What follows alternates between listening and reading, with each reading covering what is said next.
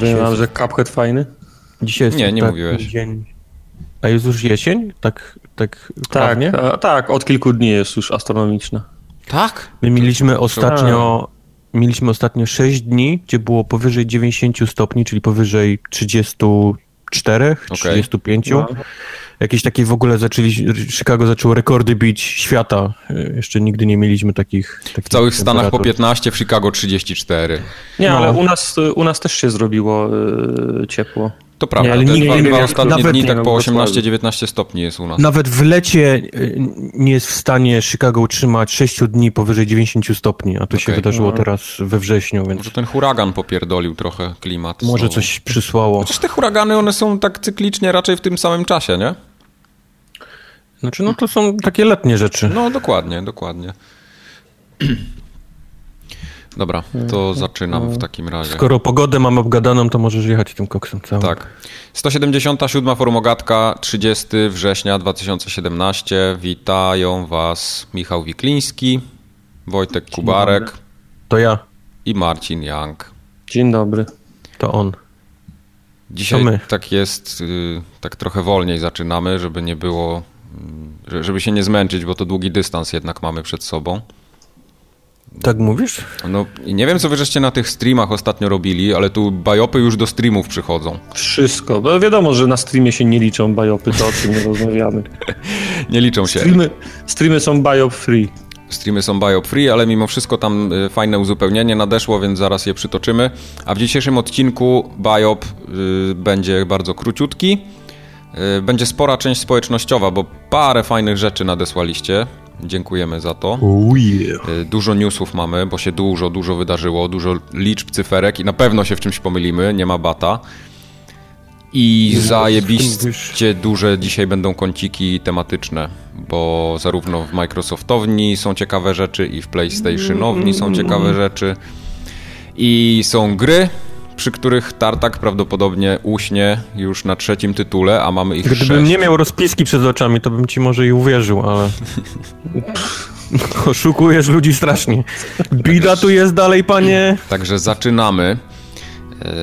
Kuba, tak odnośnie Dzikusa z Project Cars 2, który się odbył, nadesłał nam informacje odnośnie tej licencji na Porsche. Możeśmy się zastanawiali, dlaczego to Porsche teraz nagle się tak wypuściło we wszystkie zakątki wszystkich ścigałek. No i według tego, co Kuba pisze, to przez długi czas EA miało licencję na wyłączność, na Porsche. No i jeśli ktoś chciał je mieć w swojej grze, to musiał płacić tam jakąś pewnie kasiorę do EA. Kapuchę. Dlatego według niego było dużo bardzo drogich dodatków do Forzy, wiecznie z tymi samymi modelami, a ta licencja niedawno wygasła i teraz Porsche już jest prawie wszędzie. Nawet w WRC7 podobno jest. Porsche.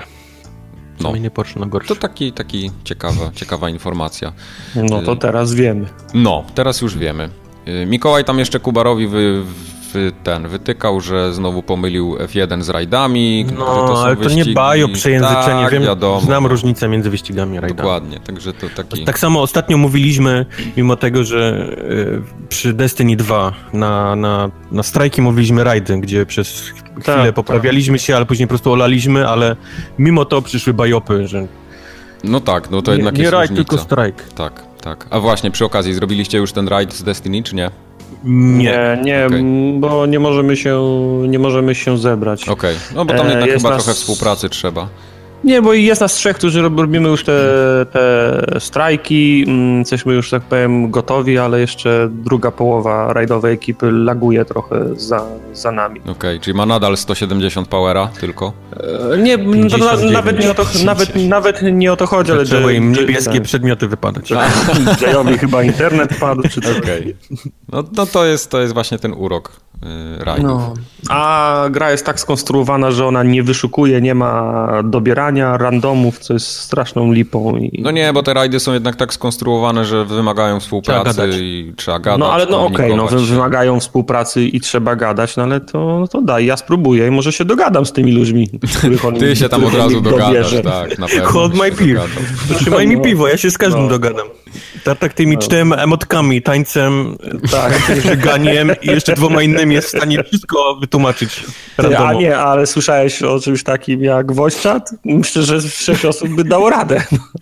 No, ale jak pewnie, tam w różnych językach, jakiś z Finlandii jeden, drugi jeszcze z Nowej Papui, Gwinei.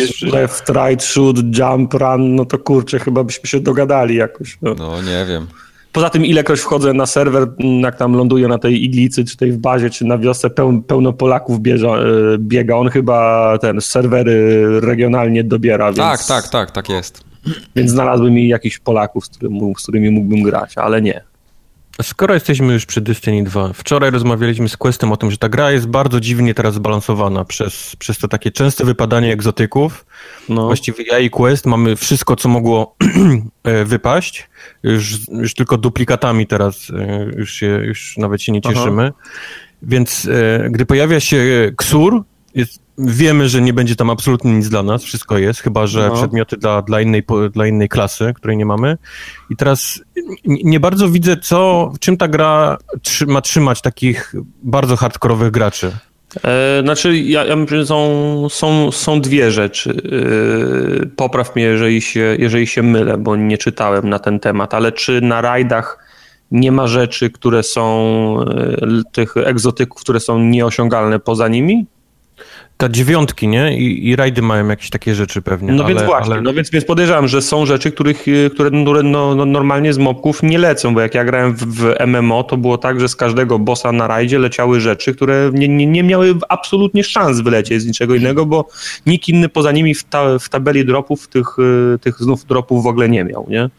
Także to znaczy, że ja jestem w takim dziwnym miejscu tego Destiny, tak? Czyli nie jestem na końcu skali, taki totalnie hardkorowy, bo myśmy próbowali te dziewiątki, dostaliśmy straszne lanie. Nie jestem też totalnym casualem, bo jednak udało mi się uzbierać te egzotyczne rzeczy i tam robimy te nocne i tak dalej, więc gdzieś jestem taki w jakimś takim dziwnym limbo tego Destiny, gdzie nie mam marchewki, nie? Przed sobą żadnej. Znaczy ja wciąż mam nadzieję, ona jest tak daleko, że ja po prostu nie wiem, czy kiedykolwiek ją sięgnę. No wciąż czekam, aż uda nam się rajd. Chociaż na tym etapie to już mam nadzieję, że uda nam się zebrać, żeby chociaż spróbować ten rajd zrobić, bo póki co to jest fiasko. Ta gra ma ten sam problem, co miała jedynka, bo ona tak naprawdę musi pogodzić trochę dwa światy. Nie, nawet gorzej powiem ci, bo w jedynce nie wypadały tak egzotyczne ten. Tak, ale chodzi mi o to, że Destiny jako gra w ogóle w założeniach, ona trochę chce pogodzić dwa światy, hardkorowych graczy i tych bardzo casualowych. Nie, no jasne. I próbuje się zbalansować pomiędzy nimi. I to nie wyjdzie na dobre, no nie ma cudów. Widzisz, bo ona jest dobrze zbalansowana i dla casuali, bo jest tam, wiesz, można sobie dłubać, wiesz, najróżniejsze rzeczy i tam godzinkę dziennie, nawet jak pograsz, to jesteś w stanie coś nawet sobie wyciągnąć. Tak, ale ci hardkorowcy z kolei nie mają czego szukać na dłuższą metę. Nie, jest totalny hardcore, bo te dziewiątki to jest wyzwanie. Tam naprawdę trzeba być dobrym i pewnie jak zwyciężasz, to masz tą satysfakcję. Masz satysfakcję z tych rajdów, jak też, wiesz, jak ci się też uda zrobić. Ja mówię o takich ludziach jak ja, gdzie są powiedzmy gdzieś w połowie tej całej skali, między takim casualem a hardcorem. Tam nie ma... Jest mało rzeczy dla mnie, wiesz? No ale to jest właśnie to, że ta gra próbuje dogodzić wszystkim. No nie da rady. Tak. No. Powiem ci, że brakuje mi takiej broni jeszcze bardziej ekskluzywnej od no ale to egzotycznej. Właśnie... Dlatego tego nie jestem pewien, bo nie czytałem na ten temat. Ale nie mówię w dziewiątkach, które są dla mnie na przykład nieosiągalne bez dobrej ekipy. Tylko ale to właśnie to jakie miałoby być kryterium, w którym ty byś tą broń dostał? Bardzo rzadkie wypadanie, jakieś nie wiem, 0,2%. Nie, bo wiesz, bardzo rzadkie wypadanie to jest tak, że ktoś, kto ma pierwszy level, nagle wyszedł i mu wypadło. A w rajdach chodzi o to i w tym super ekskluzywnym girze, że musisz wykazać, że faktycznie coś zrobiłeś, a nie, że ci wypadło. Rozumiem, ja płaczę tylko, wiesz, żalę się. Aha. Rozumiemy. Ale przejdźmy do społeczności. Przejdźmy do niej. Społeczność była bardzo płodna tym razem. Jeśli ktoś nam chce napisać maila bluzgibajopa albo pochwały, bo też takie się zdarzają, to piszcie na kontakt@formogatka.pl kontakt@formogatka.pl i nie na żaden inny. Foxy. Mówimy do ciebie, Foxy. Inne nie będą dochodzić. Tartak Dantius ciebie się pytał, czy jak już masz teraz dobry komputer, to czy w Deponie zagrasz? Nie. Dlaczego nie zagrasz w Deponie? To już... teraz to już na złość... Teraz to jest zabawa, tak. Aha, okej. Okay.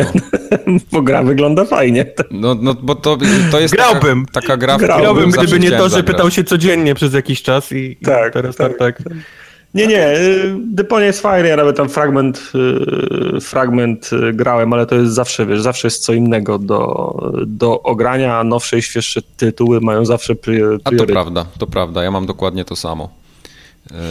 Może w święta będzie więcej czasu. Tak samo mam z Dirtem. Wszyscy tak mówią. Dirta, którego kupiłem i nie mam czasu w niego grać ostatnio po prostu. Zwłaszcza, że miałem bardzo mało czasu. To ten czas, który był, no to poświęciłem na te nowinki, co wyszły, nie? Tam Project Cars, jakiś FIFA i parę jeszcze innych pierdół. No więc właśnie. Dobrze. No więc właśnie. Po braku czasu, czy planujesz Divinity Original Sin 2? To już żeśmy rozmawiali chyba na streamie ostatnio, że chciałbym bardzo w to zagrać, ale nie mam pojęcia, kiedy miałbym to zmieścić. Był fajny na Kotaku chyba wczoraj czy przedwczoraj artykuł o tym, jak ludzie psują w cudzysłowie grę, jakimiś trikami, pokonują bossów, jakie tam rzeczy można robić, Matko Boska, można teleportować rzeczy lub przeciwników z innych części świata, więc oni teleportują bossów do bossów i po prostu, wiesz, popcorn sobie wyciągają, patrzą jak oni się tłuką.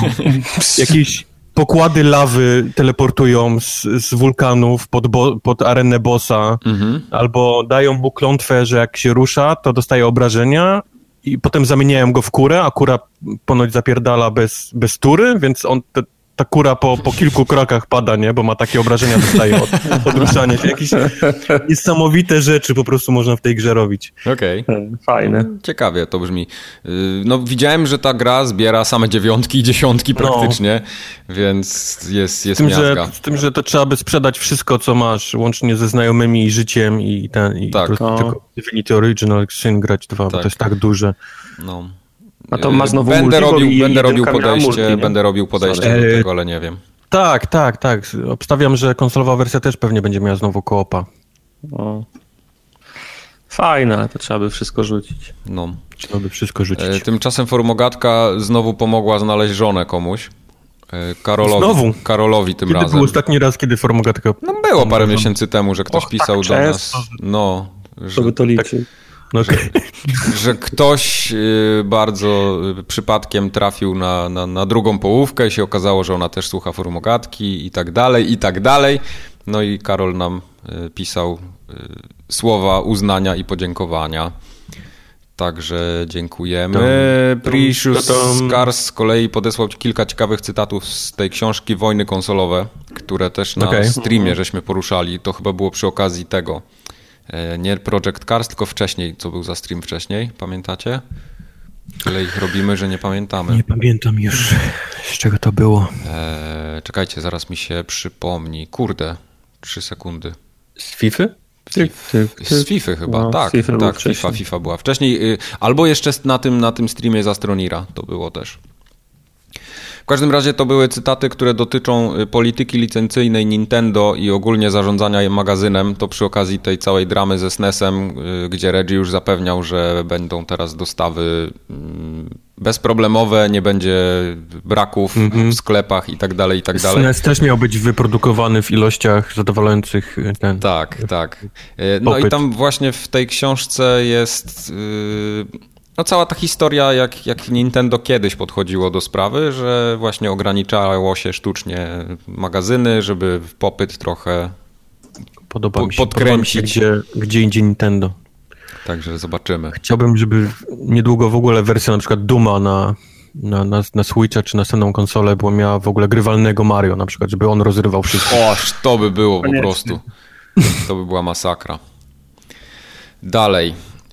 Kamil spokojnie nam nadesłał też maila, w którym takie pytanie zadał, już pomijając tam te fragmenty, o którym mówił, że stoi pod prysznicem i tak dalej, to... Nie, no moment.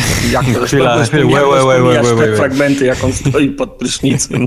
Nie było niestety zdjęć, albo potrzebujemy detali. Dlatego on się pyta, bo rozważa kwestię gdzieś tam wyjazdu za granicę, jak skończy studia i tak dalej. No i czy hipotetycznie do Stanów. No właśnie, nie, jeszcze tego nie sprecyzował, ale czy hipotetycznie, mieszkając na innym kontynencie, czyli prawdopodobnie będą to Stany, może Australia, może Japonia, gdzieś tam w Azji. Nie polecam Stanów.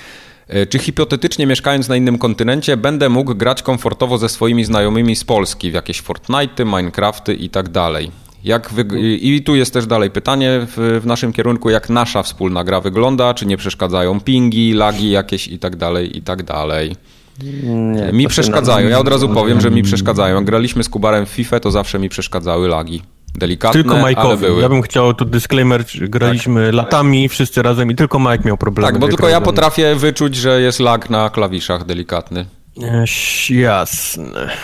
Ale tak poza tym nasza wspólna gra generalnie jest jak każda inna. No, Wojtek wstaje o jakiejś tam godzinie. Właśnie, bo ja chcę powiedzieć, bo hipotetycznie nie ma żadnych problemów z grami, jeżeli chodzi o łączenie z serwerami w tą stronę lub w tą stronę. Nie, to w ogóle nie żadnego znaczenia. Problem jest taki, mój drogi, że w Stanach będziesz musiał grać o godzinie 12 po południu, kiedy twoi znajomi w Polsce będą gotowi na granie wieczorem. Będąc w Australii będziesz grał w środku nocy, kiedy twoi znajomi będą gotowi na granie, czyli to będzie 3:00 w nocy, kiedy oni będą chcieli, wyprowadzą psa, będą po kolacji, wiesz, siądą, to ty będziesz już tak wyjebany jak koń po westernie, więc hipotetycznie da się, praktycznie to nie jest takie proste. Bardziej przez różnice czasowe niż przez serwery. No właśnie. U Wojtka problemu nie ma, bo on sobie to jakoś układa. Kuba jest bezrobotny, mieszka pod mostem, więc... Więc prąd może idzie z miasta. Ale podejrzewam, że jak ktoś ma taką bardzo stałe zajęcie, jakieś 8 godzin dziennie, takie stricte, że musi być zawsze w biurze jakimś czy coś w tym stylu, no to na pewno problem będzie. Na pewno problem będzie. Tak, więc jak wracasz, powiedzmy, z normalnej pracy, jest 3:00, 4:00 po południu tutaj, no to sorry, to jest już 11:00 w nocy, więc tak. Twoi znajomi raczej o tej godzinie bardzo rzadko się... No, to ewentualnie takie, to się kończy już te... No, czasami gramy gdzieś do 1:00, 2:00, ale to są takie już zarwane noce raczej, nie? To w takim trybie, jak już się chodzi do pracy, nie wiem, ma tam rodzinę, dzieci i tak dalej, to 2:00 w nocy to już jest po prostu no life. 2:00 w nocy, 11:00 w nocy, no. Jak masz rodzinę. Także tak to wygląda, jeśli chodzi o wspólne granie, ale da się jak najbardziej. Znaczy wszystko działa, tylko ciężko się ogarnąć. Tak. Tylko będziesz niewyspany. I problem jest jeszcze taki, znaczy to nie jest problem, ale to jest coś, co występuje. Na przykład jak są takie gry, które wymagają, żeby siedzieć, coś levelować i na przykład ktoś jest bardzo tymi grami zainteresowany, to startujecie mniej więcej pierwszego dnia z tego samego miejsca, mimo tej różnicy czasowej. I ci w Polsce już w pewnym momencie idą spać i koniec, granie się kończy. Powiem nawet lepiej, wstaje rano, oni są jeszcze w pracy, oni wchodzą, są już wkurwieni, bo jestem dalej, oni chwilę pograją, tak. Muszą mi spać, bo już jest wieczór, ja mam jeszcze pół dnia przed sobą. Dokładnie. No i oczywiście następnego dnia jest wielka drama, bo Kubar już jest 50 level. Tak, no, więc to jak planujesz... Spisz, przegrywasz. Jak planujesz, drogi Kamilu, grać w gry typu Diablo, Borderlands albo jakieś coś, co wymaga levelowania, to na następny dzień po premierze już nie będziecie na tym samym poziomie. No. Tak to wygląda. Nie oszukujmy się, nigdy nie byliśmy na tym samym poziomie. Gdzie jest moja woda do polania na upalenie? Nie byliśmy. Z kolei Adam ciekawą rzecz też wysłał, bo napisał, to jest takie trochę żalenie się, napisał, że śledzi na Facebooku kilka osób z Polski związanych z branżą gier. No i to są jacyś tam PR-owcy, deweloperzy, bo można ich obserwować i tak dalej. Można. Te profile są publiczne i to jest wszystko fajnie, bo oni publikują czasami jakieś takie zakulisowe ciekawostki, jakieś takie... coś związane z ich pracą, no wiadomo, jak kogoś to interesuje, to jest fajnie. Co jadł na lunch. Tak, co jadł na przykład, tak. Ale niestety coraz częściej wykorzystują te kanały do wypowiadania się na tematy polityczne. I Adam się pyta, szczególnie Kubara, Czy wśród pracowników branży w Stanach Zjednoczonych to się też zdarza, żeby na tych publicznych profilach się dyskutowało o polityce? Czy amerykańska branża na socialach? Tak, oczywiście, że tak. No come on, jak masz prezydenta idiotę, to bardzo ciężko jest się powstrzymać, żeby napisać kilka rzeczy. No tak, czyli Adam, masz prostą odpowiedź, tak, zdarza się i tak, trzeba niestety żyć. Obecnie wyglądają portale socjalne. Wszędzie jest polityka, bo to jest chat, nie? To jest tak głupie, że po prostu trzeba o tym rozmawiać. Okej. No to... Ja staram się na swoich Twitterach czy gdzieś tam nigdy nie poruszać tych tematów. Ja też nie. Ja wyłączyłem się z takich rozmów. Rzadko w ogóle kiedy podejmowałem te tematy, bo mnie one nie interesują, ale jak już ktoś uważam, za mocno politycznie zaczyna tam... każdy ma swoje zdanie i bardzo fajnie, dokładnie. Ale uważam, że rzeczy takie jak polityka, religia... zawsze zdenerwują innych ludzi. Tak, kończą się przyjaźnie wtedy. No. Więc nie warto. I przy okazji na zakończenie kącika społecznościowego mały Hydrant Watch, bo ten na wolumenie znowu dostaliśmy aktualizację, wciąż stoi na 25 września, to są dane, więc jest piękny, cały czas czerwoniutki. Hydrant Watch. No i co jakiś czas. Czy jakiś czas podsyła nam, no. Tak. Szanuje, tak. Tak jest. Więc bardzo, bardzo przyjemnie. Przynajmniej Krzysiek przestał przysyłać owocowe poniedziałki, wtorki, środy, czwartki, piątki. No to już wiesz, co dostaniemy. Może się skończyły. No cóż. Nie, dobre korpo to się nie mogło skończyć. Tak. To na zakończenie kącika społecznościowego ja tylko przypomnę, że na formogatka.pl możecie zajrzeć, jak się za nami za bardzo stęskniliście. Tam znajdziecie wszystkie YouTuby, Paypale, Facebooki, Twittery, Twitche, iTunesy, RSS-a do odcinków. Możecie też nas wesprzeć drobną kwotą przez nasz suwaczek. Nie wiem, czy pamiętacie, na ostatnim nagraniu Tartak mówił, że tylko zielone skittlesy. Tak. Momentalnie zaczęły przychodzić zdjęcia, miseczki tylko z zielonymi skittlesami dla Tartaka. Tak było, wszystko było wydzielone, śliczne były te zdjęcia. Także ja jeszcze nie podjąłem decyzji, bo ofert jest mnogo, więc... Adam na Twitterze przysłał nam, pamiętam, że chyba Cinek nam wysłał na Facebooku też zielone wybrane. Było. Tak. Szanujemy te takie rzeczy. Bardzo ładnie. Jak się zdecyduje, to się odezwę do wybranej osoby. Zwycięzca zostanie ogłoszony. Pięknie. No dobrze. Także dziękujemy wam za wszystkie listy, maile, wsparcie. Ja chciałbym jeszcze, żebyś powiedział o problemach dźwiękowych Discordu, że pracujemy nad tym, bo też było kilka uwag. Tak, na poprzednim odcinku było delikatnie, Tartaka gdzieś tam przycinało w pewnych momentach. Wiemy o tym... Postaraliśmy się, żeby w tym odcinku się to nie zdarzyło. Jeśli się zdarzy... Przeszliśmy ze Skype'a na Discorda i cały czas obczajamy po prostu ten program. Tak jest. Robimy tweaksy. Więc jeszcze parę tuningów, parę tweaksów. Mam nadzieję, że to już nie będzie dokuczliwe. Przeszliśmy po to, żeby było lepiej i guess what? Było gorzej. We fucked up. We're sorry, we fucked up. Tak właśnie było. Dobrze, to przejdźmy do newsów. Zacznijmy od tego najbardziej hot... który w tym tygodniu się wydarzył. Pojawił się znienacka zwiastun Red Dead Redemption 2. No nie tak znienacka, bo data była już od 2 tygodni podana, więc... To może ja miałem tylko takie wrażenie, że on się znienacka pojawił, bo serio zapomniałem o tej dacie. Musiałeś zapomnieć. I on tak wyskoczył mi gdzieś. Czy widzieliście go na swoje własne ludzkie oczy? Tak, widziałem. Tak. Czy jesteście w stanie z niego coś wyciągnąć? Ja właśnie nie lubię wyciągać nic z zwiastunów. Ja zwiastuny zawsze trochę bardziej pod innym kątem rozpatruję. Raz pod kątem mojego zboczenia zawodowego. Klatki. No, klatki, ale poza tym też patrzę... O, jaki shimmering tutaj w Nie, patrzę jaki jest zrobiony, jak jest zmontowany, jaka jest muzyka podłożona, czy się historia klei w tym zwiastunie. No i bardzo, widzisz, to możesz powiedzieć o tym, jak z tej perspektywy, jak ci się podobał ten zwiastun. Bardziej niż z fabularnej. Ciężko się przyczepić do niego, bo opowiada konkretną rzecz, ten zwiastun. Pokazuje... Ale cięcia, kamera, muzyka... No nie, teraz nie będę rozbierał tego tu na czynniki pierwsze, bośmy tutaj... Widzisz, jak jesteś baran. Do rana siedzieli. Ja powiem, że ja nie byłem pod szczególnym wrażeniem oprawy graficznej. Znaczy wszystko było okej. Tak, ale właśnie na to samo zwróciłem uwagę. Ale nie tak, jakbym się spodziewał. Właśnie, pamiętacie ten ostatni taki pierwszy zwiastun, gdzie jakieś takie widoczki były pokazywane? One też nie były, szału nie robiły. Oj, one wyglądały zajebiście. Ale podobały mi się twarze.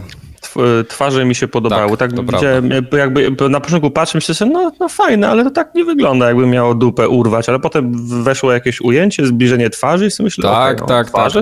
To jak mi dupę urywa. To jest właśnie to. Trzymaj dupę. Tak właśnie było. Nie, to prawda, bo jeśli chodzi o taką oprawę graficzną, to co jest dookoła, to naprawdę nie robi szału, ale podejrzewam, że to jest dlatego, że ta gra już powstaje dobrych parę lat i no ona jest raczej znowu chyba tak na zakończenie, powiedzmy, tej takiej obecnej generacji będzie, nie?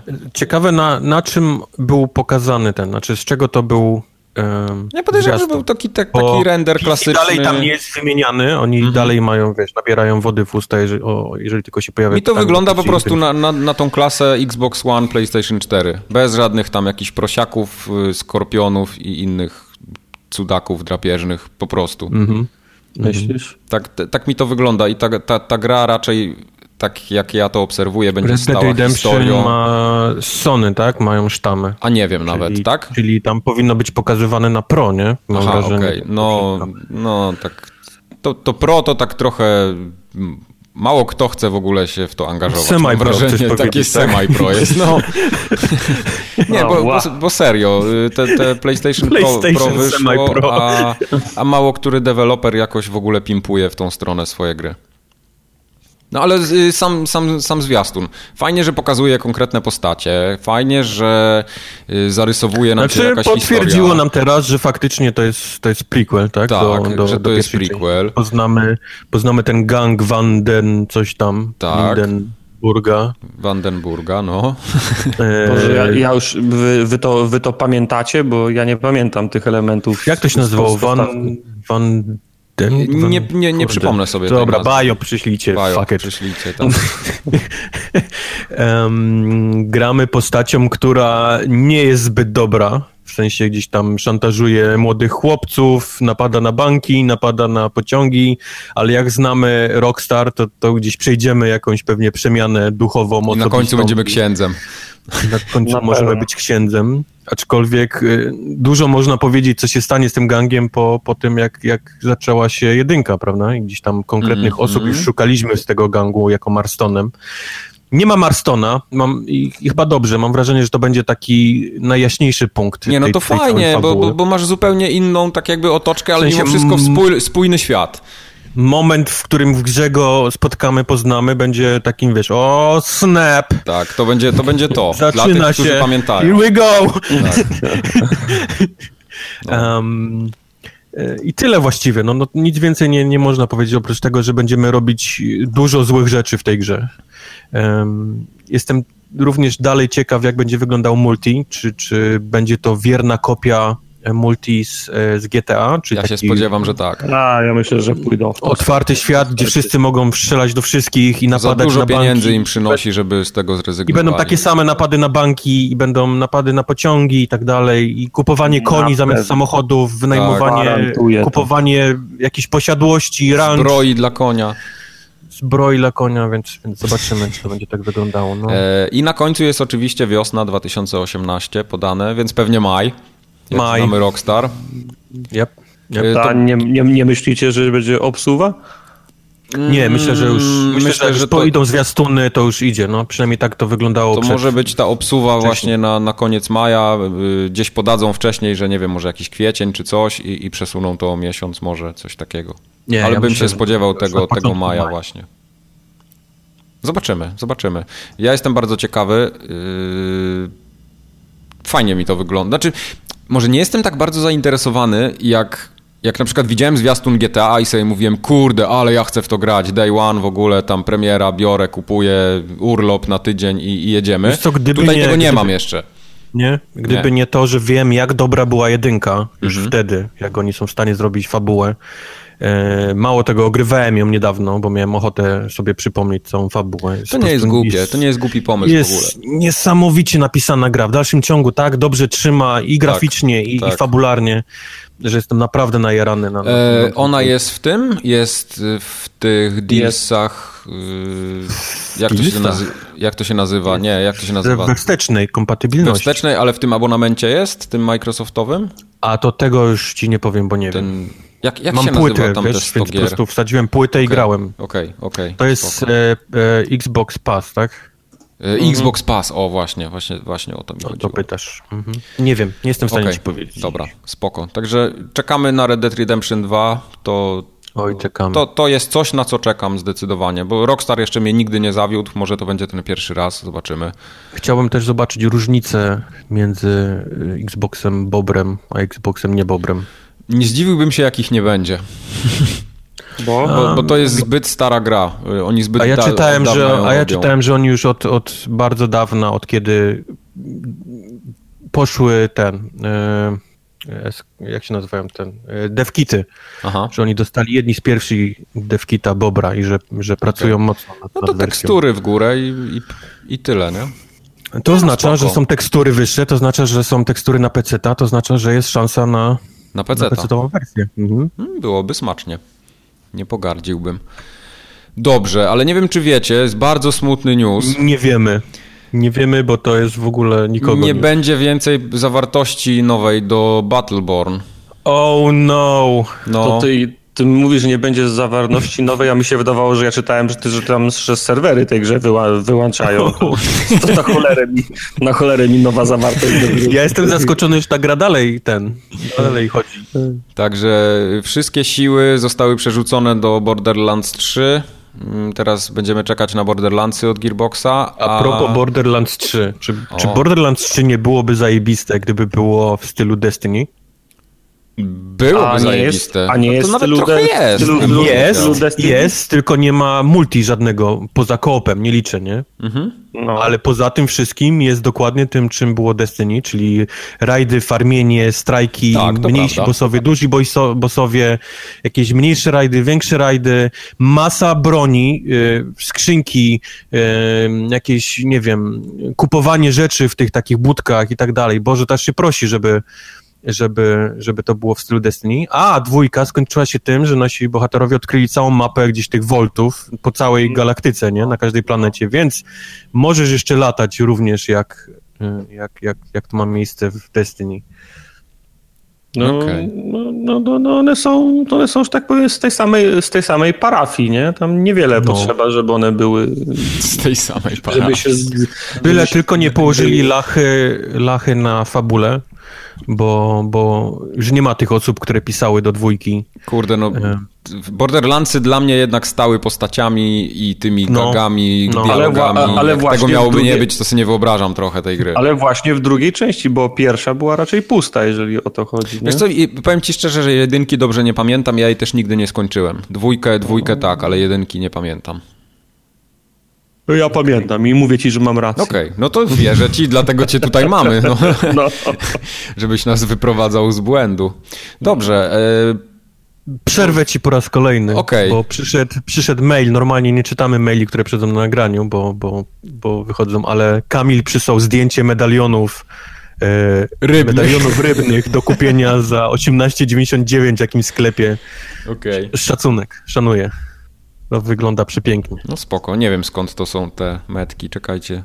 A jeszcze hit miesiąca są parówki. Jakie to są parówki? Rozmazane zdjęcie. Jakieś parówki. Nie wiem dlaczego hit miesiąca. Parówki z szynki, tak. Sokołów, w sensie, że są stare sprzed miesiąca? Czy... Nie, dobra. Miesiąca po prostu. Hitem są. Tak idą, że są hitem. Tak dobrze idą, że są hitem w tym miesiącu. No dobrze. Ale medaliony. To nawiązując do medalionów i parówek,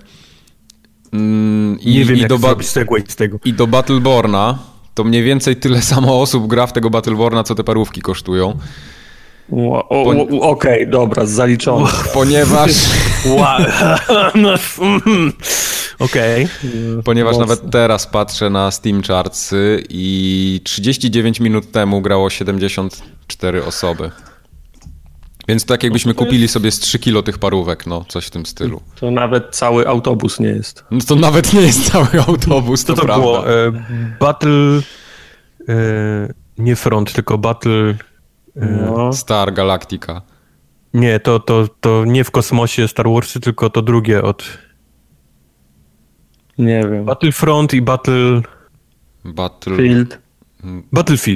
Battlefield 3, który był ostatnio gdzieś tam we wstecznej za free wrzucony. Trójka chyba, jeżeli dobrze pamiętam. Nie, to myśmy grali w Bad Company 2. Bad Company 2, no, tak. Była jedna osoba. Bad Company weszło, ściągamy, będziemy grali. Ja pojechałem specjalnie, wyciągnąłem z magazynu płytę, wracam do domu. Odpalam i jest jeden gość na serwerach. Ten gość. Jak tylko się pojawia, to strzela do mnie. Nie AFK-uje. Absolutnie nie. Ten gość nie. On gra. Biega. On gra. Okay. Ten gość się dobra, może jakiś błąd, poszukam innej gry. Odpalam. To jest only me. I on znowu jest. Nie? Tak. Fajnie, tak patrząc jeszcze na te statystyki, wiadomo, one też nie odzwierciedlają całego rynku, bo to jest tylko PC, więc konsol tu w ogóle nie ma uwzględnionych, ale jakiś pogląd, przynajmniej taki procentowy mamy. I w styczniu był przyrost 57% graczy do Battleborna. To było jakieś 100 osób na serwerze w danym momencie i to był chyba jakiś darmowy weekend. Potem zaraz w następnym miesiącu prawie o 60%, nie, przepraszam, 21% spadło i tak spadało. Potem było znowu w lipcu, kiedy oni ogłosili chyba, że ten Battleborn przechodzi na tego free-to-playa, pamiętacie? No. Tam był bardzo duży boost, bo było 400% wzrostu, więc w szczycie było 1500 graczy na serwerze. Randy by się bardzo zdenerwował, gdyby usłyszał, że mówi, że to jest free to play. Tak, zdecydowanie, tak, pamiętam. Ale już kolejnego miesiąca był spadek znowu o 60% i to wróciło praktycznie, w ciągu 3 miesięcy wróciło do tych 100 graczy na serwerze. Jest jeszcze gorzej niż było. Że to wchodzi na jakimś serwerze 386 w jakimś schowku na... Tak może być, no.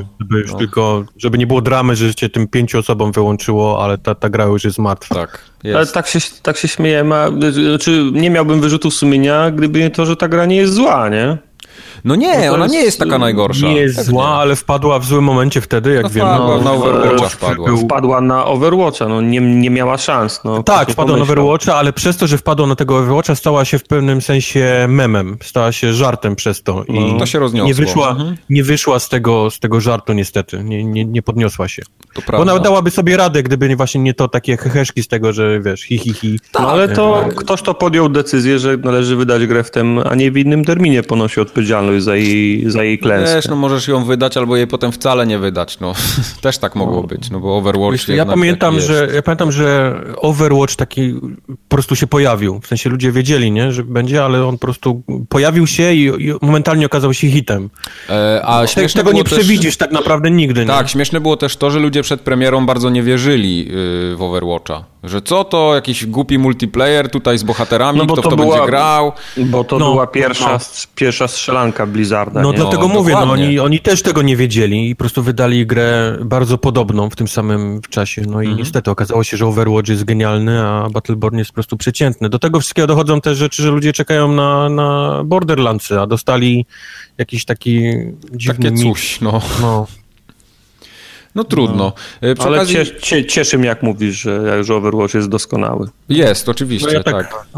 Wiesz, to mając na skali te dwie gry, po prostu. To już nie, że wszystkie gry, ale jak masz Battleborn i Overwatch, to... Tartak już ma zapamiętane, zakodowane, już sobie wyciął ten kawałek. On ma na tym soundboardzie już mnie ten... Overwatch. Doskonały. Jak jesteśmy przy cyferkach, to skoczmy tutaj w rozpisce kawałek dalej, bo PUBG pobił rekord jednoczesnych użytkowników ostatnio, nawet Dotę przebił, która do tej pory trzymała rekord prawie 1,3 miliona graczy. To było 1,295 dokładnie. Ma jakiś sufit w cudzysłowie? Czy PUBG? Wydaje mi się, że nie, to... że nie ma sufitu. Nie. I to jest tak duża kula śnieżna w tej chwili, że to się samo napędza i gdzieś tam się to pewnie skończy, ale ja jeszcze tego końca nie widzę. Jak pisałem rozpiskę, to było 1 300 000 graczy ponad na serwerach. Musiałeś co chwilę kasować i poprawiać. Tak, dokładnie. Zanim się strona otworzyła, żeby pisać, to już były nowe dane. Tak, było przestarzałe, nieaktualne. Nie, 1 400 000, ups, 1 450 000, nie wiem jak jest teraz, w każdym razie 1 300 000 graczy versus 74 w Battlebornie, no to troszkę daje do myślenia. Wiemy, gdzie wszyscy poszli. Ale dokładnie to samo jest z Lawbreakers. To i z Fortnite'em, i z... Co tam jeszcze mamy za strzelanki obecnie? No Fortnite sobie całkiem nieźle radzi z tego, co widziałem, ale to też są bardziej setki graczy niż tysiące czy miliony. Fortnite się gdzieś tam przyczepił do tej kuli śnieżnej. Pewnie, że się przyczepił i słusznie zrobił. Ja nie rozumiem na przykład tego całego oburzenia, że teraz... A ja trochę rozumiem, bo rozumiem bo z punktu takiego prawnego widzenia. Battle Royale to jest, powiedzmy, tryb gry, nie? W sensie, że wrzucasz ludzi, określoną ilość na jedno miejsce i wygrywa jeden tylko, nie? To jest there can be only one. To jest Battle Royale. Tak. Przy czym jak robisz Battle Royale i robisz go identyko jota w jotę, takie jak zrobił PUBG, czyli kółka, spadanie z samolotu i tak dalej, bronie, podnoszenie, ubieranie się. Celowniki doszły przecież w pewnym momencie do teraz Fortnite. Wchodzi duo, więc po prostu jebiesz, ordynalnie kopiujesz czyjś pomysł. Tak. Nie, rozumiem to, ale na takie rzeczy są patenty i jakieś tam inne cuda, nie? Ktoś tu do mnie wydzwania, niech spada. Mamo! Rzuć mi robucze! No, ale... Weź gubiarzowi, staniesz ten rower i wracaj. po to są prawne wszelkie jakieś możliwości i patentowanie i nie wiem, zastrzeganie czegoś, żeby się uchronić przed czymś takim. No to jest raczej... Ktoś tam zaspał moim zdaniem. Chyba, że się nie da. Nie wiem, nie znam się aż tak bardzo. No właśnie. Nie wiem, jak to wygląda z punktu prawnego. Znaczy, na pewno jako gracz nie chciałbym, żeby takie rzeczy się działy, ale to chyba jest jedyny sposób, żeby się jakoś ochronić tą własność przed kopiowaniem. No to jest tak samo jak koleś, który Flappy Birda zrobił w pewnym momencie. Jest dużo różnych battle, royale i każdy jest trochę inny, się różni, i czy na jakichś arenach, czy się dzieje, czy... No tak. Czy i tak dalej, czy czasowo się pojawiają jakieś bronie coraz lepsze. Ci poszli w totalną kopię, po prostu na swoim silniku gry zrobili, PUBG. A najlepsze jest to, że to jest Epic, który tak naprawdę to jest ten sam silnik co PUBG i oni też współpracowali przy robieniu PUBG ze sobą, bo... No bo ta gra na ich technologii powstawała i tam wypowiedzi czytałem, że jakaś współpraca tam była, a teraz nagle, dostają tak z liścia jeden, drugi, trzeci, jeszcze na odlew i... No. No cóż, zobaczymy. Ja jestem ciekawy, kto się jeszcze włączy w to już żeśmy ostatnio rozmawiali. Słyszałem dziwną plotkę. To ma w ogóle wyjść na Xboxie jako preview. W tym programie preview, ta gra ma wyjść. Tak, pewnie będzie, tak. Ale plotka nieśle, że ma wyjść jeszcze beta wcześniej. O. Więc jakiś totalny mindfuck, beta do alfy, nie wiem. Tylko, że zostały 3 miesiące do końca roku. Wiadomo, że po 15 grudnia już gry nie wydadzą, a jeszcze chcą w tych 2,5 miesiąca zmieścić... Słuchaj, ty będziesz szampana otwierał 31 grudnia i ściągał PUBG. Będziesz tego kurczaka jadł razem z szampanem. Nie, Sylwestra gram w Tomb Raidera, to już jest postanowienie. Aha, okay. Grasz w grę, tak? No dobra. Jak w Tomb Raidera? Przecież nic nowego nie wychodzi z Tomb Raidera. Asasyna miałeś grać. Święta są święta, trzeba grać w Tomb Raidera. Właśnie. Aha, czyli jeszcze raz na Bobrze przejdziesz, tak? Tak.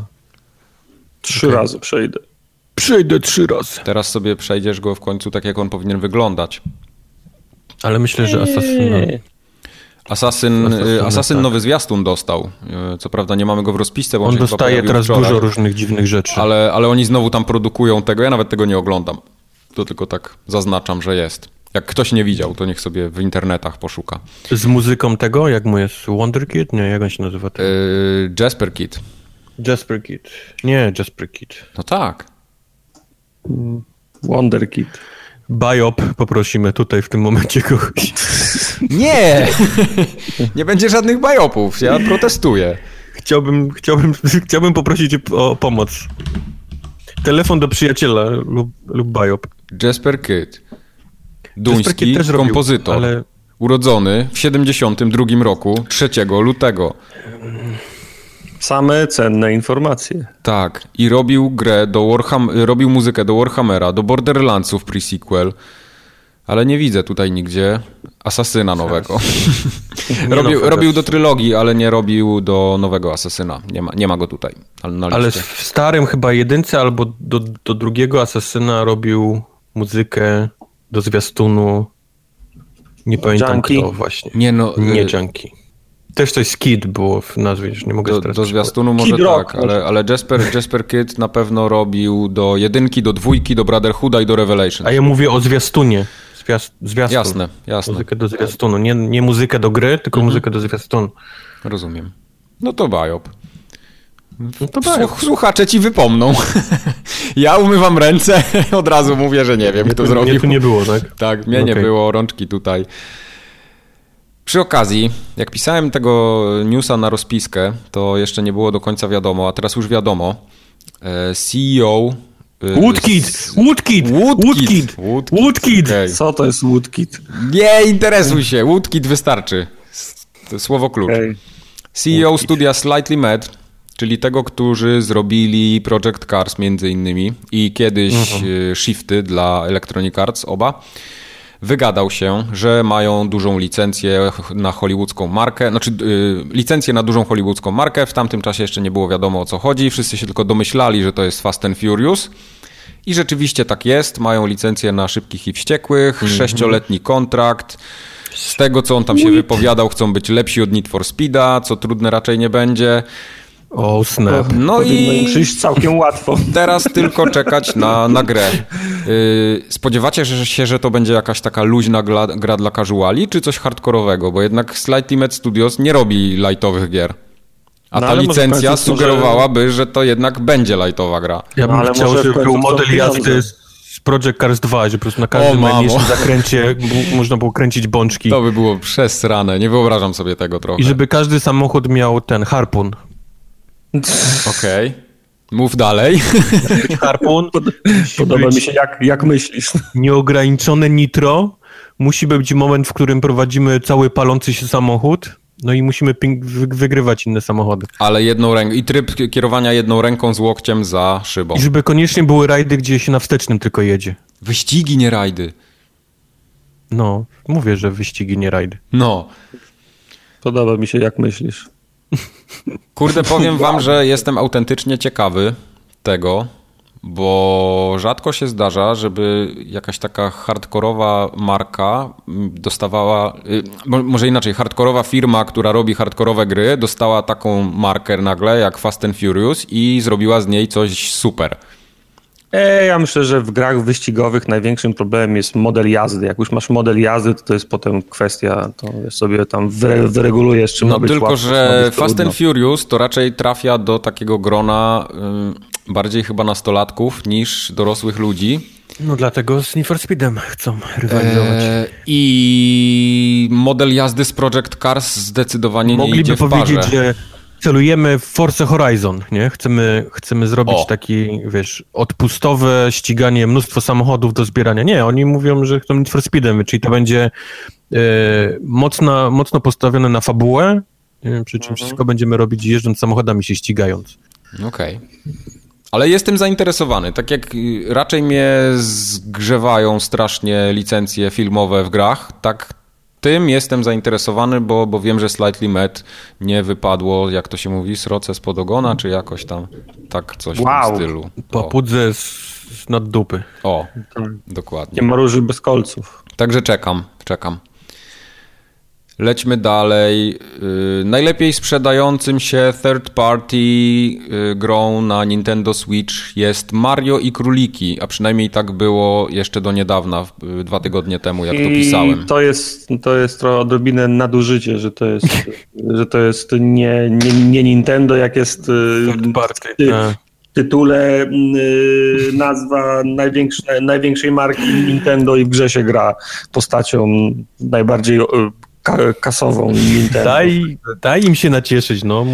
Muszą trochę naciągnąć niektóre zasady. Tak, oczywiście, żeby było jasne, żeby ktoś tam bajopów nie pisał, dane sprzedażowe pochodzą z północnej Ameryki, Australii i chyba Wielkiej Brytanii. Nie chyba, tylko na pewno. Więc to nie są na całym świecie wyniki sprzedażowe. W każdym razie jest to pogląd całkiem na pokaźną część rynku, bo jednak w Europie UK no, jest chyba, z tego co się orientuje, największym rynkiem gier. Jest ciekawe, czy FIFA przebije króliki. No, ma jak najbardziej szansę, bo FIFA się zawsze dobrze sprzedaje jednak. Tym bardziej, że FIFA wychodzi w najlepszym możliwym okresie. FIFA na tronie może być tym, co przebije króliki. Tak. Kubar, ty miałeś okazję zagrać już w Mario & Kurliks? Grałem, ale dosłownie chyba pierwsze dwa etapy, więc nie jestem w stanie więcej powiedzieć. Dobrze. To więcej nie będziemy dyskutować. Ale wygląda to słodko. No to taki jest bardzo uproszczony XCOM z postaciami, gdzie wszystkie króliki są przebrane za postacie z Nintendo. Ja powiem ci szczerze, że oglądałem trochę filmów z tej gry, z rozgrywki i widziałem, że tam nawet dużo takich logicznych zagadek jest i z tego co słyszałem, to ta gra potem się robi bardzo trudna. No dlatego mówię, ja grałem dosłownie początek, chciałem tylko zobaczyć, jak to wygląda u znajomych na Switchu. Jestem nią zainteresowany. To jest kolejna gra, która... sprawia, że chciałbym grać. Nie, no spokojnie, wszystko w swoim czasie. Tak, wow. Deklaracje panają. Zelda, Mario, za chwilę drugie Mario. To ma awans, widzę. Komuś w pracy awans bliższy. Już mówiłem wam na dawno temu, że pod koniec roku kupuję Switcha, bo już będzie jako prezent na gwiazdkę. Tak. 2 Switche w zagłówkach w Focusie. Tak, będę miał Switcha. Bo już teraz jest na niego tyle gier, że chcę i będzie. Po prostu. Co tam mamy dalej? Wampir został przesunięty na wiosnę. Nie. No. Ja w ogóle zapomniałem o tej grze. Najśmieszniejsze jest to, że nawet ta wiadomość... Mówię, faktycznie. Nawet ta wiadomość, że oni ją przesunęli na 2018, w ogóle tak przeszła bez echa, mam wrażenie. Pojawił się news, że przesuwamy, spoko, dobra, nara, nikogo. No ale jak ktoś teraz zapowiada grę, to czy ktoś na poważnie traktuje pierwszą datę premiery? No ja nie. Nie wiem, jak inni. Aczkolwiek miło by było, gdyby tak się działo faktycznie. Fajnie by było, gdyby dla odmiany ktoś wydawał gry w terminie. To masz nam na myśli. Tak. Faktycznie tak. Byłoby fajnie. Jest za to ciekawsza informacja dla nas Polaków, bardzo ciężko pracujących. Ja tutaj będę cicho siedział przez chwilę. Będziemy mogli na Steamie w złotówkach płacić, wyobraźcie sobie, za jakiś czas. Ja myślałem, że wizy będą. No. Wizy gdzie? Tutaj? Zapomnij, nigdy tam nie wjedziesz, biedaku. Ja cię mogę przez Kanadę przywieźć, ale po cholerę. W bagażniku. W bagażniku. Tak. Także jest to jeszcze nieoficjalna cały czas informacja, ale potwierdzona we wielu źródłach najróżniejszych, że w Steamie będzie można płacić w złotówkach i wygląda na to, że to nie będą takie do końca przeliczniki, jakbyśmy z euro brali, tylko delikatnie tańsze, co mnie osobiście bardzo cieszy, bo gry na Steamie są strasznie drogie. W każdym razie za takie 80 parę złotych będzie, to co byśmy teraz zapłacili 80 kilka złotych, będzie nas wynosiło 70 chyba 2 albo 1, jak dobrze pamiętam, 72 zł, tak. To jest ten próg cenowy 20 euro. No to miło. Także to jest miło, nie? Bo to jednak zawsze jest parę złotych taniej niż byśmy to z euro przeliczali i jeśli rzeczywiście tak będzie, to ja się bardzo cieszę. Przede wszystkim się cieszę dlatego, że będzie można płacić używając jakichś przelewów, PayU czy tam przelewy 24, tam były w tych newsach podane. To są te formy płatności, które w Polsce są bardzo popularne i wiesz, wszystkie banki to mają zintegrowane w tych przelewach. To jest super sprawa, bo ja zawsze na Steamie jak miałem coś kupić, to był problem, bo tam albo PayPala trzeba było podpiąć, albo kartę. Ja osobiście karty nie lubię podpinać. No ja im też nie. Jak będzie możliwość przez PayU, jak to druga się nazywa, jest PayU i jeszcze... No, tu akurat jest mowa o przelewy 24. Przelewy 24. No. Także fajnie. To Widać już weszliśmy do Europy tak pełną gębą, bo i Apple ostatnio udostępnił chyba na początku tego roku. Co jaki czas kupujecie buszującego w zbożu? I ilekroć mi się zsunie czapka foliowa. Tak. I Apple ostatnio wprowadziło płatności w złotówkach i co tam jeszcze... Jeszcze jakiś taki... No co, Amazon powoli już tam się zbliża do Polski, także... Amazon się od 10 lat zbliża do Polski. No dobrze, ale wiesz... Zobaczę, to uwierzę. Już mamy przynajmniej płatności w złotówkach, mamy Amazon po polsku, co prawda jeszcze niemiecki, ale jest już w jakimś stopniu. Jest taki wielki Zeppelin, tak powoli leci w stronę Polski z napisem Amazon. Tak. A akurat na Amazonie to mi bardzo nie zależy. Jak Amazon to drona, nie Zeppelin. Tak. Ale to musi być takie, wiesz, czarno-biały obraz, chmury tam, gdzie leci skąd leci Zeppelin. I zamiast swastyki jest Amazon, pisze. Amazon się do Polski zbliży. Dobrze. Dobrze. Niech będzie, no trudno. No. Żyję w takim świecie, no nie poradzę nic. Dobrze, pan już usiądzie, dobrze. No. Valve się wzięło za śmieci na swoim sklepie, jak już jesteśmy przy okazji Steama w temacie. I usunęło te wszystkie klony klonów. Wiesz co, bo się pojawiło dużo takiego tak zwanego shovelware, czyli takiego śmieciowego oprogramowania. Wiem, bo oglądam tego, jak mu jest. Sterlinga. A tak, on się parał takimi rzeczami w przeszłości. Ale brudził sobie ręce. Jak go ostatnio oglądałem, to powiedział, że jego jeszcze kilku innych youtuberów, influencerów zaprosili do Valve i powiedzieli im, że chcą kilka rzeczy zrobić i powiedzieli, będziemy robić to i jakie są wasze sugestie jeszcze, jak można by ochronić ten rynek. Także o dziwo tam coś robią, nie? Nie, no bo Valve na pewno widzi problem. To jest ten problem, który... Valve widzi problem, ale Valve widzi też kasę, nie? To głupio zabrzmi, ale ja ten problem już widziałem, jak rozmawialiśmy o tym na podcaście, co żeście się śmiali ze mnie, że przecież to jest sklep i każdy ma prawo przeszukiwać i to nie kupuj, jak ci się nie podoba, no ale jednak wychodzi na to, że mieliśmy rację, że komuś to przeszkadza. Dalej tak twierdzę. I prawie 200 gier ze Steama poleciało, czyli tych takich tak zwanych asset flipów. Jeśli ktoś nie wie, to chodzi o takie gry, które są gry w cudzysłowie robione przez, nie wiem, jeden weekend, jeden wieczór z gotowych asetów z Unity czy z jakiegoś tam Unreal Engine'a i wrzucane za dolara czy za $0.50 na Steam. Wrzucane są też do tych gier karty, żeby te karty nimi handlować później i kasę na tych kartach trzepać. Także wyobraźcie sobie, że tam jedna firma tak naprawdę miała ponad 100 gier na Steamie. W ten sposób wydanych, w cudzysłowie oczywiście. Okej. Także... W dalszym ciągu twierdzę, że nikt nie trzyma mi pistoletu, wiesz, przystawionego do głowy i nie muszę kupować tego jak nie chcę. No nie musisz kupować, tylko skoro Steam już zauważył, że to zaśmieca im sklep i przez to ludzie nie mogą zostawiać pieniędzy za sensowne gry i sensowne gry prawdopodobnie już nie mogą się przebić przez te morze gówna, no to należało coś z tym zrobić. Spoko. Ja się cieszę, że ktoś się w końcu za to zabrał. Pewnie. Ale... Dla mnie Valve dalej jest takim obżartym, wielkim... Bo ty widzisz cały czas Gabena, no. Widzę. No i to dlatego. Ja widzę bardziej takiego Jabbę po prostu obślizgłego, który gdzieś tam już jest tak napchany, ma tyle kapuchy, że on już ma po prostu tak wyjebany na wszystko, co się dzieje. Okay.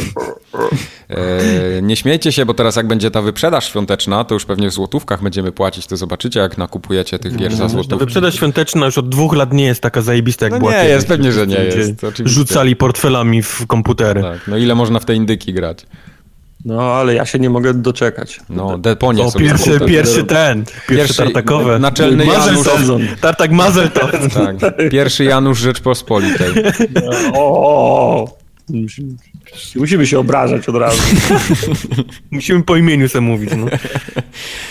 Jeszcze na zakończenie newsów malutki kącik Lawbreakers. Co prawda wypisałem wszystkie nowinki, nawet oglądałem te Dev Diariesy, ale nie zdążyłem ich zweryfikować w praktyce, więc je tylko tutaj szybko przytoczę, żeby było wiadomo, jak ta gra się zmienia, bo jednak dużo dobrego do niej dochodzi. Doszła nowa mapka, doszedł tryb Team Deathmatch, przed którym się bardzo wzbraniali na samym początku. Team Deathmatch. Takie daily bonusy, zalogowanie się do gry. Do jakiej gry? Bo się wyłączyłem. Lawbreakers. Battleboard. To słusznie się wyłączyłem. No. Tak jak wszyscy gracze w Lawbreakers. Także teraz teraz możecie za każde zalogowanie się do gry w każdego dnia dostać 50 tych kredytów, które są w grze dostępne dla kontrastu. Myślałem, że kod na inną grę, żebyście się nie męczyli. Dla kontrastu przykładowo legendarne skórki w Lawbreakers kosztują 1600 kredytów. Ukoj krzyżyk. W World of Warcraft było tak, że bardzo dużo modów się robiło do gry, bo ludzie sobie UI ustawiali po swojemu i nawet był taki mod, że właśnie tak, gry były w grze, Kółko i Krzyżyk i Tetris. Także do Lawbreakers dali Tetris, bym miał powód je odpalać. Zrobili ciekawą rzecz, osobne kolejki dla matchmakingu, czyli osobny matchmaking dla tak zwanych quick matchy, osobny dla tych obiektywów, tylko tych trybów takich zorientowanych na cele typu przeniesienie tej piłki do kosza, czy coś w tym stylu. No i trzecia zupełnie kolejka dla skirmisza, czyli tego team deathmatcha. Także to też jest, ale bardzo duże zmiany w gameplayu nastąpiły. To jestem ciekawy, jak zaczęło funkcjonować, jeszcze nie miałem okazji sprawdzić, ale z tego, co powiedzieli, podnieśli życie wszystkim postaciom. No. Także mają więcej healtha. Milion życia. Nikt nie ginie już w grze. Nikt. I żeby było tego mało... Od 2 tygodni nikogo nie... Mecze się kończą 0-0. Tak, 0 kill. Bo życie jeszcze też się regeneruje, jeśli jesteś poza walką. W momencie, kiedy nie walczysz, życie ci się regeneruje dodatkowo. Czy to był problem tej gry, Mike? Zdecydowanie to nie był problem tej gry, ale oni to tłumaczą, że zrobili to dlatego, żeby zachęcić graczy do grania w to. Tak. To jest taki desperacka próba chyba. Labrador siedzi przy serwerze. Tak. Ale oni cały czas zaznaczają, że to jest eksperyment, to jeśli gracze stwierdzą, że tego nie lubią, nie podoba się i to nie działa, bo według nich to działa, bo testowali to tam na wiele różnych sposobów. Znamy się, słuchaj, 2 tygodnie i będzie Battle Royale przerobiony na Battle Royale zrobią też będą kółka. Także bardzo możliwe, że wrócą do starego trybu, zobaczymy jakim długo czasu to zajmie. Dodali też tak zwany group spawning system, czyli takie, można się spawnować w grupie, żeby nie trzeba było dobiegać na te... Biegasz tej walki trzymając się za ręce? Tak, coś w tym stylu. Też tak jak było w Battlefieldzie, nie? Myślałem, że taką piątką chłopców trzymających się za ręce biegasz po mapie. Takie coś. Ja nawet jak nie będę w tą grę grał, to będę ją śledził, jej rozwój, bo bardzo mnie ciekawi, czy jakiekolwiek zmiany, które tutaj wprowadzają, będą miały w ogóle wpływ na to, że ta gra przeżyje, bądź nie. Przypomnij mi, ona jest darmowa? Nie. Już? Nie. No to jest pierwszy krok. I pewno ostatni. Ale dlaczego tak twierdzisz, że ta gra powinna być darmowa? Dlaczego Overwatch nie jest darmowy? Overwatch tak samo powinien być darmowy. Bo ludzie nie. Bo ludzie go kupują i chcą w niego grać. No ale to że oni zrobią to darmowe, to ludzie nie będą w to grali, bo ludzie nie są zainteresowani tą grą po prostu. Tak samo jak Battlebornem nie byli zainteresowani, tak samo jak Fortnite'em nie są zainteresowani. To niech spierdala. Peggy 18. Co za buc. Peggy 18. Co za buc. To szkoda, w takim razie szkoda prądu na tą grę. No na to szkoda wychodzi. Prądu. Na to wychodzi, bo ten pieprzony PlayerUnknown's Battlegrounds pozabierał wszystkich graczy i za chwilę ci w Overwatchu będzie brakowało ludzi. Zobaczymy, co wtedy będziesz gadał. Nie, dobra. Bo za 5 lat o Overwatchu też wszyscy już zapomną. Bo też za 5 lat, Mike, proszę. Przecież nie będę 5 lat w to grał. Bo znając ciebie, to będziesz.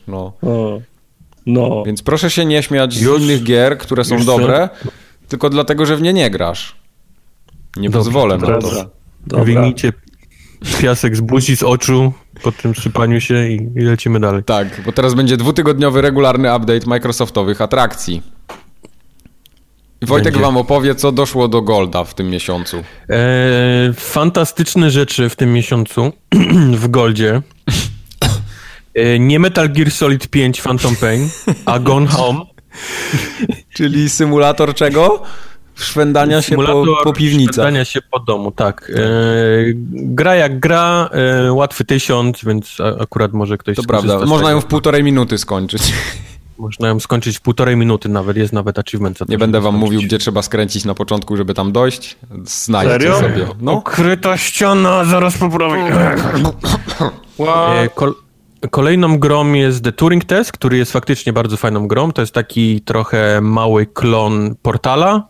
Trzeba dużo się bawić różnymi portalami, laserami i tak dalej, i tak dalej. To jest bardziej naprawdę klon tego, jak się nazywało to od... Ta logiczna taka gra. No, więc zostańmy przy portalu. Może nie ma klasycznych niebieskich, różowych portali, tylko są po prostu inne tego typu podobne zagadki. Ale przechodzimy po prostu z kill roomu do kill roomu i musimy rozwiązać coś, żeby przejść dalej.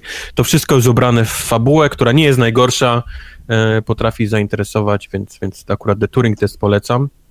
I to są dwie gry na Xboxa One, z Xboxa 360, które przychodzą we wstecznej, mamy Raymana 3 HD i mamy również Medal of Honor Airborne, który nie jest grą dobrą, ale jak nigdy nie graliście, to I guess. Przekonałeś, pięknie, nie ma co. Pięknie powiedziałem. Zwykle umiejętnie. Taka jest prawda. No. Jak ta gra się nazywała? Przecież ją przeszedłem nawet. To już ten pociąg już odjechał, Mike. Lecimy dalej. Kurde. Doszło więcej gier, znaczy ta lista taka gier, która będzie enhanced na Bobra, z tygodnia na tydzień się powiększa o nowe tytuły.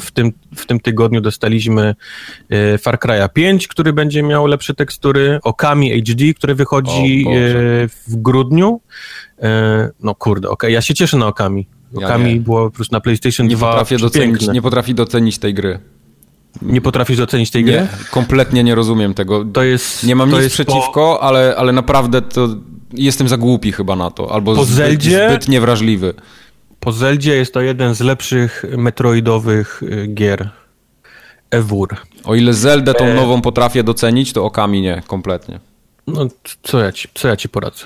Okami to jest bardzo... o tej wilczycy białej? Tak. To jest takie rysowane, takie... Ja grałem w Okami, to zremasterowane, które na PS Trójce było kiedyś. Mhm. Bo to teraz będzie jeszcze raz zremasterowane i wyjdzie na... Bardziej zremasterowane. Co może wyjść. LA Noir, które już wiemy, bo rozmawialiśmy o tym. I nowe IP, które się nazywa Gridfall. Również ma się też... Pojawił się na liście tych gier podjebanych pod Bobra. Okej. Z rzeczy, których nie ma na rozpisce, a też chciałem powiedzieć, to jest dla użytkowników alfa tego preview. Weszła wczoraj możliwość kupowania gier jako gift, więc można teraz grę kupić jako prezent komuś i podarować. Nie wiem po co jest ta funkcja, ale ludzie ją chcieli, więc... Ja będę przyjmował gifty z przyjemnością. Właśnie chciałem zobaczyć, czy ja będę wysyłał, czy ja będę przyjmował gifty. Proszę. Czyli teraz muszę sobie odblokować te wszystkie ustawienia prywatności, żeby ktoś mi mógł to wysłać, tak? Strzelam, że tak.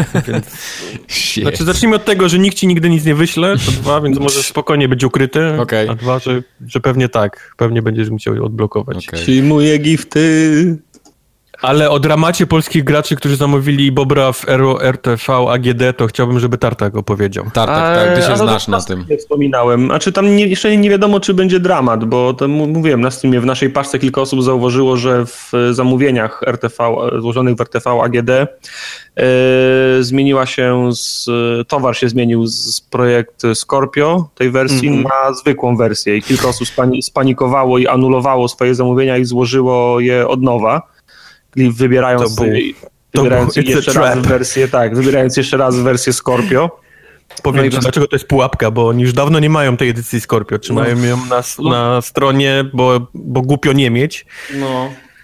Znaczy, nawet gdyby mieli, no to już tak nawet to byłoby nie z mojej oceny to jest niezręcznie, bo w sensie niedobrze, bo teraz spadli znowu na koniec kolejkę, o ile ten RTV AGD w ogóle ma kolejkę na to, nie? No. Skoro już zlecieli z kolejki, bo jeżeli to jest prawda i euro faktycznie po cichu chciało kilka osób wychujać, bo zabrakło Scorpio, więc metodą, Enedu, Erykę, Fakę wybrali osoby, które po prostu jej nie dostaną, to teraz jeszcze bardziej kasując to zamówienie, idąc na koniec kolejki, gdzie nie ma już na pewno. Tego się boję właśnie. W każdym razie ja zanim zaanulowałem zamówienie, stwierdziłem, że przedzwonię tam do nich i zapytam, co się tutaj... To jest słuszna decyzja. to gość mi powiedział, ale proszę pana, przecież u pana na zamówieniu jest Project Scorpio. Ja mówię, no jestem właśnie na tym zamówieniu, u mnie jest zwykła wersja. Mówi, nie, widzę, ma pan produkt AA1, nie? Katalogowy, na to niech pan patrzy. No mówię, no patrzyłbym, tylko że u mnie jest BBBBB2, nie? Produkt katalogowy. No to jest w ogóle niemożliwe, pan nam screena musi wysłać. Tak, to informatycy muszą to wyjaśnić. No dobra, ten gość widzi, że ja mam Project Scorpio zamówiony, wysłałem tego maila, prosiłem, żeby mi napisali, czy to jest Project Scorpio, czyli tak, zgodnie z zamówieniem ma pan Project Scorpio, nie? Także no... Ale wiesz, co dostaniesz, nie? Smród został, no. Tak. Przyjdzie tam PlayStation Pro, nie? Dziękuję, Nintendo pozamiatane. Tak. CCCC3. Tak. No. Czyli zwykły ten OG Xbox jeszcze refurbish, czyli w bundlu czyszczony. Tak, w bundlu z FIFA 06. Jeszcze promka. Oni dalej będą mieli w komputerze A1. Tak. Także no jestem ciekaw, jak to będzie. Okaże się. Proszę się nie przejmować, wszyscy dostaną swoje konsolę. Chciałbym, żebyś był trochę więcej niż ciekaw. To teraz bardziej proaktyw niż... Teraz już tak nic innego nie zrobię. Nie? Już pozamiatane jest. Moje zamówienie na Amazonie anulowałem, więc... Tu dałeś strasznie dupę, bo to można trzymać do samego końca praktycznie to zamówienie. I tak. Nie, zobaczymy. Będzie dobrze. Tartak wyda swoje 2,5. Jak chciał, tak wyda. Czy ile on tam miał? 3000 mówiłeś, chciałeś zapłacić, tak? To akurat na Allegro pójdziesz i kupisz wtedy. Tak będzie. Jezus, złośliwa bestia. Kącik uwielbienia PlayStation. W tym miesiącu serwuje nam następujące gry do plusa. Tak naprawdę to w przyszłym miesiącu, bo jeszcze mamy wrzesień, jak nagrywamy. Nie, Metal Gear Solid 5. The Phantom Pain. Tak, Metal Gear Solid 5. Mimo swoich niedoskonałości i tego, że ta gra jest właściwie w połowie tylko zrobiona i zostawiona, to jest... Nie spodziewałem się, że to trafi do plusa. Naprawdę. To jest szacun za coś takiego. Bo to naprawdę było jest Ground kapitalna Zeroes? Gra. No było, ale wiesz, Ground Zeroes, nie? A tu dostajesz całość. Kto może mieć z Kojimą większą sztamę niż PlayStation? No z Kojima już chyba tam wiele dogadania nie ma. Z Konami pewnie bardziej. Nie, no jasne, rozumiem, oczywiście, ale to wiesz, takie Konami. Gry do plusa raczej nie trafiają. Konami kocha PlayStation. Pewnie tak. Nie uwielbia PlayStation. Oprócz Metal Gear'a jest Amnesia Collection, czyli ta jedynka i ten Machine for Pigs. Fajnie. To są bardzo dobre gry, tak samo. To są zajebiste gry. Naprawdę, jak ktoś lubi się bać, Tartak, tak jak ty. Nienawidzę się bać, ale to polecam Amnesię każdemu. To są naprawdę super gry. Oprócz tego na PS3 jest też dobra oferta, bo jest Hustle Kings. To jest taki bilard zajebisty. Bilard, całkiem niezły bilard. Naprawdę, to jest jeden z fajniejszych bilardów takich, tam chyba snooker nawet jest też. Nie jest to co prawda Pool Nation, ale... No, powiedzmy. Naprawdę dobra gra. A oprócz tego gra, która się nazywa Hue i gra, która się nazywa Skyforce Anniversary. Skyforce Anniversary jest z polskiego studia. To jest bardzo zajebisty, absolutnie zajebisty, taki latanie klasyczne z samolocikiem od góry w górę i strzelanie. Riverite taki. Bullet Hell Riverite. Naprawdę polecam. Ta gra uzależnia, bo cały czas dostajemy jakieś upgrade'y i chcemy jeszcze raz przelecieć to i zebrać wszystkich ludzi, zebrać wszystkie monetki, zebrać wszystkich, bo za to są jakieś tam lepsze gwiazdki. Ta gra potrafi kokainowo wciągnąć. Nice. I oprócz tego jeszcze na PS3 Monster Jam Battlegrounds. Także plusa w październiku musicie kupić. Nie ma dyskusji w ogóle. Walki raperami to nie mogło się nie udać. Tak. A co się dzieje z marką Def Jam Vendetta? Bo to była fajna marka. Nie wiem, o czym do mnie rozmawiasz. Nie znasz Def Jam? Nie. Przyjdzie Bajo, więc jak chcę od razu powiedzieć, żartuję oczywiście. Okej. Mówiłem o Def Jamie, o którym Tartak teraz mówi. Dobrze. W każdym razie, jest jeszcze jedna rzecz, która jest bardzo fajna, przynajmniej tak mi się wydaje, że jest fajna. Nie wiem, zobaczymy kącika? Jak będzie. Tak, a propos kącika, ponieważ PlayStation. Nie wiem, czy to jest ogólnoświatowa akcja, czy tylko polskiego oddziału PlayStation Sony, pojawiło się coś takiego, co się nazywa Kryptonim Wtorek. Jest taka strona kryptonimwtorek.pl Jest też Twitter, oficjalny PlayStation Polska, pod hashtagiem Kryptonim Wtorek. Jest co tydzień we wtorek będzie publikowana zagadka tak zwana, która jest w postaci jakiegoś obrazka, taka zagadka logiczna, którą trzeba rozkminić i jak się pierwszy ten, kto ją rozkmini, może wygrać, wygrywa nagrodę. I okazało się, że pierwszą nagrodę w zeszłym tygodniu wygrał nasz kolega Piotrek Bladergo wygrał. Tak.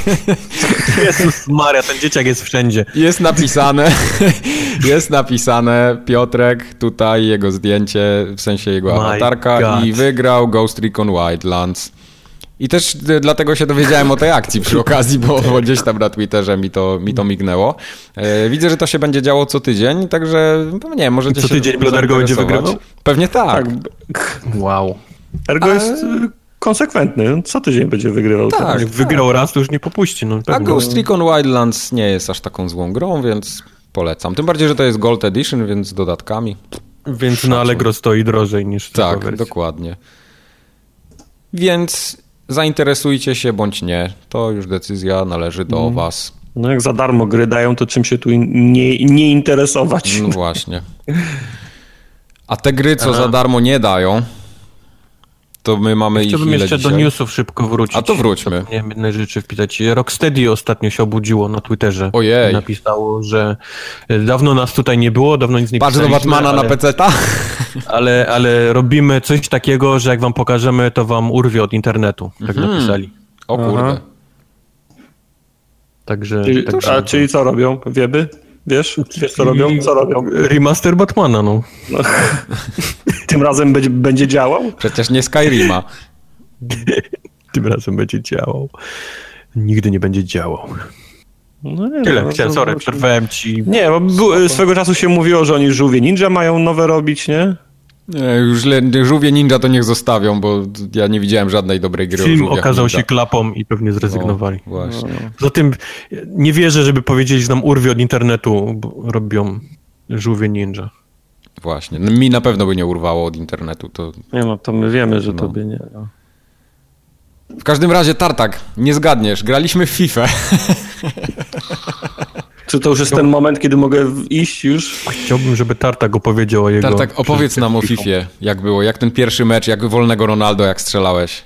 Wpadło ci, czy nie wpadło? Ty nerwuj mnie, no. Właśnie, Kubar, może ten wolny nie wpaść? Nie wiem, mi wpadł, więc... Ale mi wpadł 2 razy, bo grałem na tym i na Xboxie miałem, i na PlayStation... I było dokładnie tak samo, że bramkarz odbił i to wpadło mimo wszystko, więc mam wrażenie, że to jest oskryptowane i to zawsze wpada. O, okej. No kurde, wiesz, to zepsułeś mi. Byłem naprawdę dumny z tego strzału. Ale naprawdę 2 razy było dokładnie to samo, że bramkarz odbijał i wpadało w boczną siatkę. No. Tobie też odbił bramkarz? Tak. No, to wszystko jasne. God damn it. Naprawdę byłem dumny z tego strzału. Ale nie jesteście wyjątkowi. Tak, Tartak, dla twojej informacji, żebyś wiedział, o czym mówimy. Jak koniecznie, się zaczyna FIFA 18, to jest taka cutscenka jakby, że jest mecz Atletico Real, no i z racji tego, że tam Ronaldo jest teraz na okładce, to przychodzi akcja, gdzie strzelamy rzut wolny. No a że Ronaldo dobrze strzela wolne i tak dalej, no to mamy okazję strzelić bramkę Ronaldo. No i strzelamy. Mhm. No i chyba wychodzi nam na to, że to zawsze wpada. O. Ale nie grałeś w Alexa Huntera w fabułę. Jeszcze nie grałem, tak, nie miałem jeszcze okazji. Jest w pewnym momencie, nie chcę spoilować, ale jest w pewnym momencie taka sytuacja, że Alex Hunter zaczyna mecz, wchodzi właśnie na strzale z wolnego. Okej. I również można wtedy grzmotnąć i wtedy też mi się udało. Okej, no to sprawdzimy, jak dojdę do tego. Chcę myśleć, że ten już nie jest oskryptowany. Okej, sprawdzę. Zanim przejdziemy do meritum, ja mam jeszcze takie pytanie, Wojtek, do ciebie. Bo miałem okazję zagrać w wersję z EA Access przedpremierowo na starym Xboxie One, którego pożyczyłem od znajomego. I nie wiem, czy to był problem tego Xboxa, czy dysku w tym Xboxie, czy przeładowania tego dysku, bo tam naprawdę dużo miejsca było zajęte, ale jak grałem w FIFA, to przycinał mi się momentami głos, że dźwięki trybun nie były w stanie się doładować i było tak, że było przez na przykład pół sekundy albo sekundę była cisza, bo konsola doładowywała w ogóle sample dźwiękowe w tle. Miałeś taką sytuację u siebie, czy nie?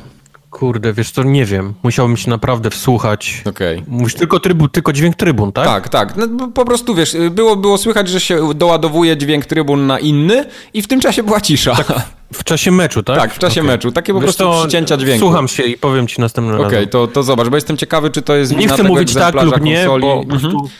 Może nie zwróciłem na to uwagi. Okej, bo w tej wersji, którą mam z kolei na PS4 w ogóle tego to nie występuje i się zastanawiam, czy to jest wina wersji na konkretną konsolę, czy na tego Xboxa, który był jakiś felerny, nie wiem. Może jakiś patch wyszedł od tamtej pory. Albo jakiś patch wyszedł od tamtej pory, tak, bo jakiś patch na pewno był. No. Także nie wiem, zobaczę jak to będzie.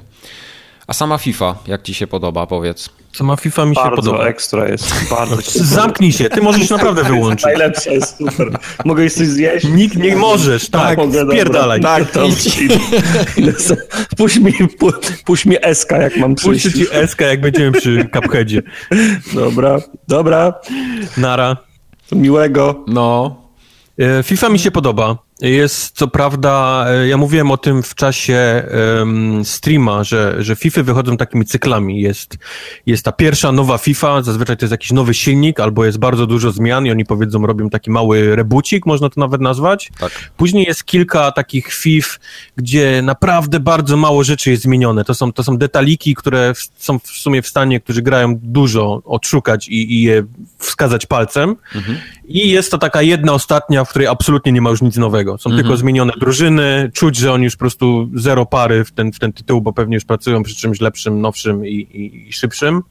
I to jest, ta FIFA jest jedną z tych takich środkowych, gdzie jest kilka zmian, ale to są naprawdę bardzo małe takie detaliki, które normalnie ciężko jest jakoś tak, nie wiem, wskazać nawet. Tak, bo ja zauważyłem, ale mi się to na przykład bardzo podoba, kiedy możemy zrobić tą taką szybką zmianę pod triggerem. Okej, to jest trochę, nazwijmy, to jest większa zmiana, nie? Bo to jest takie coś doszło większego, czyli możemy sobie w menedżerze naszej drużyny zrobić 3 takie szybkie zmiany, czyli powiedzieć, że ten chłopek przejdzie za tego, ten za tego i ten za tego i w czasie meczu, w czasie jakiejś cutscenki, powtórki czy nie gameplayu po prostu możemy wcisnąć R2 albo prawy trigger i bardzo szybko zrobić tą taką już założoną zmianę. To jest faktycznie fajne, bo zwłaszcza w grach online sprawdza, gdy nie musisz do menu wejść, drugiej osobie, powiedzmy, siedzieć w tym menu, tylko robisz bardzo szybko tą zmianę. To jest faktycznie fajne, no.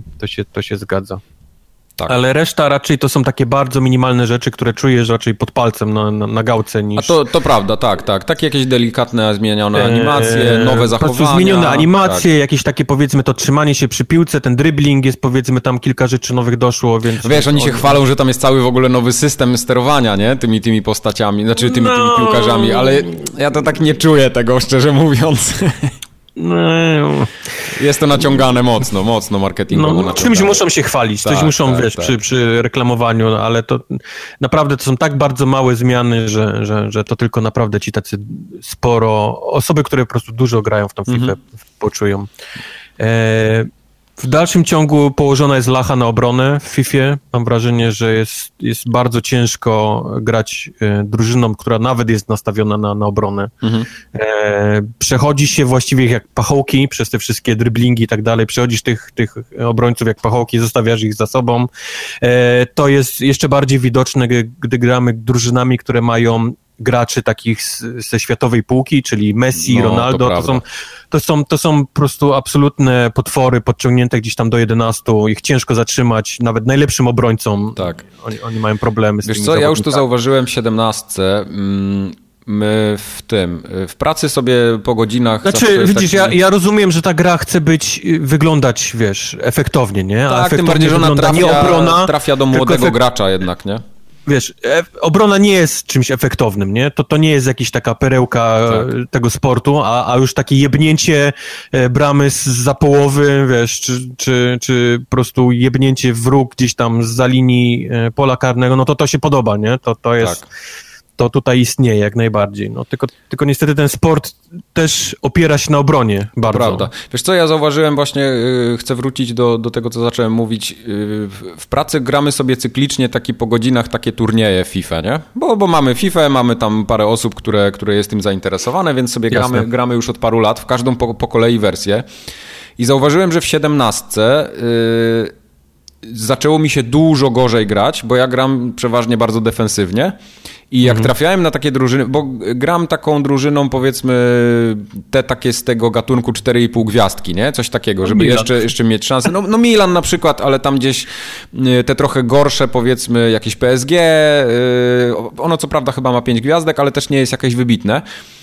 I zauważyłem, że mój styl gry taki defensywny w starciu, powiedzmy, nie wiem, z Realem albo z Bayernem, no to oni mnie masakrują. Nie masz szans. Ja po prostu dostaję takie baty, że aż mi głupią momentami, nie? Bo zawsze dobrze mi szło, a tutaj jest naprawdę ciężko, bo każda akcja, taka szybka, ofensywna akcja, ja nie mogę tego zatrzymać w ogóle.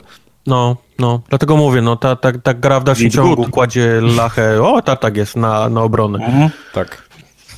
I tu w 18 widzę... Cenna uwaga, mistrzu. Dziękujemy ci za tą porę. Chciałem się wtrącić. Nie, spoko. Przynajmniej dobrze, że dajesz znak, że jesteś. Tak, co, mogę wracać do jedzenia. Tak, możesz wracać. Dalej FIFA, dobra. Ja jeszcze nie miałem okazji grania w Huntera, ale za to miałem okazję w Futa trochę pograć. To ja opowiem w takim razie o Hunterze. O właśnie, to opowiadaj o Hunterze.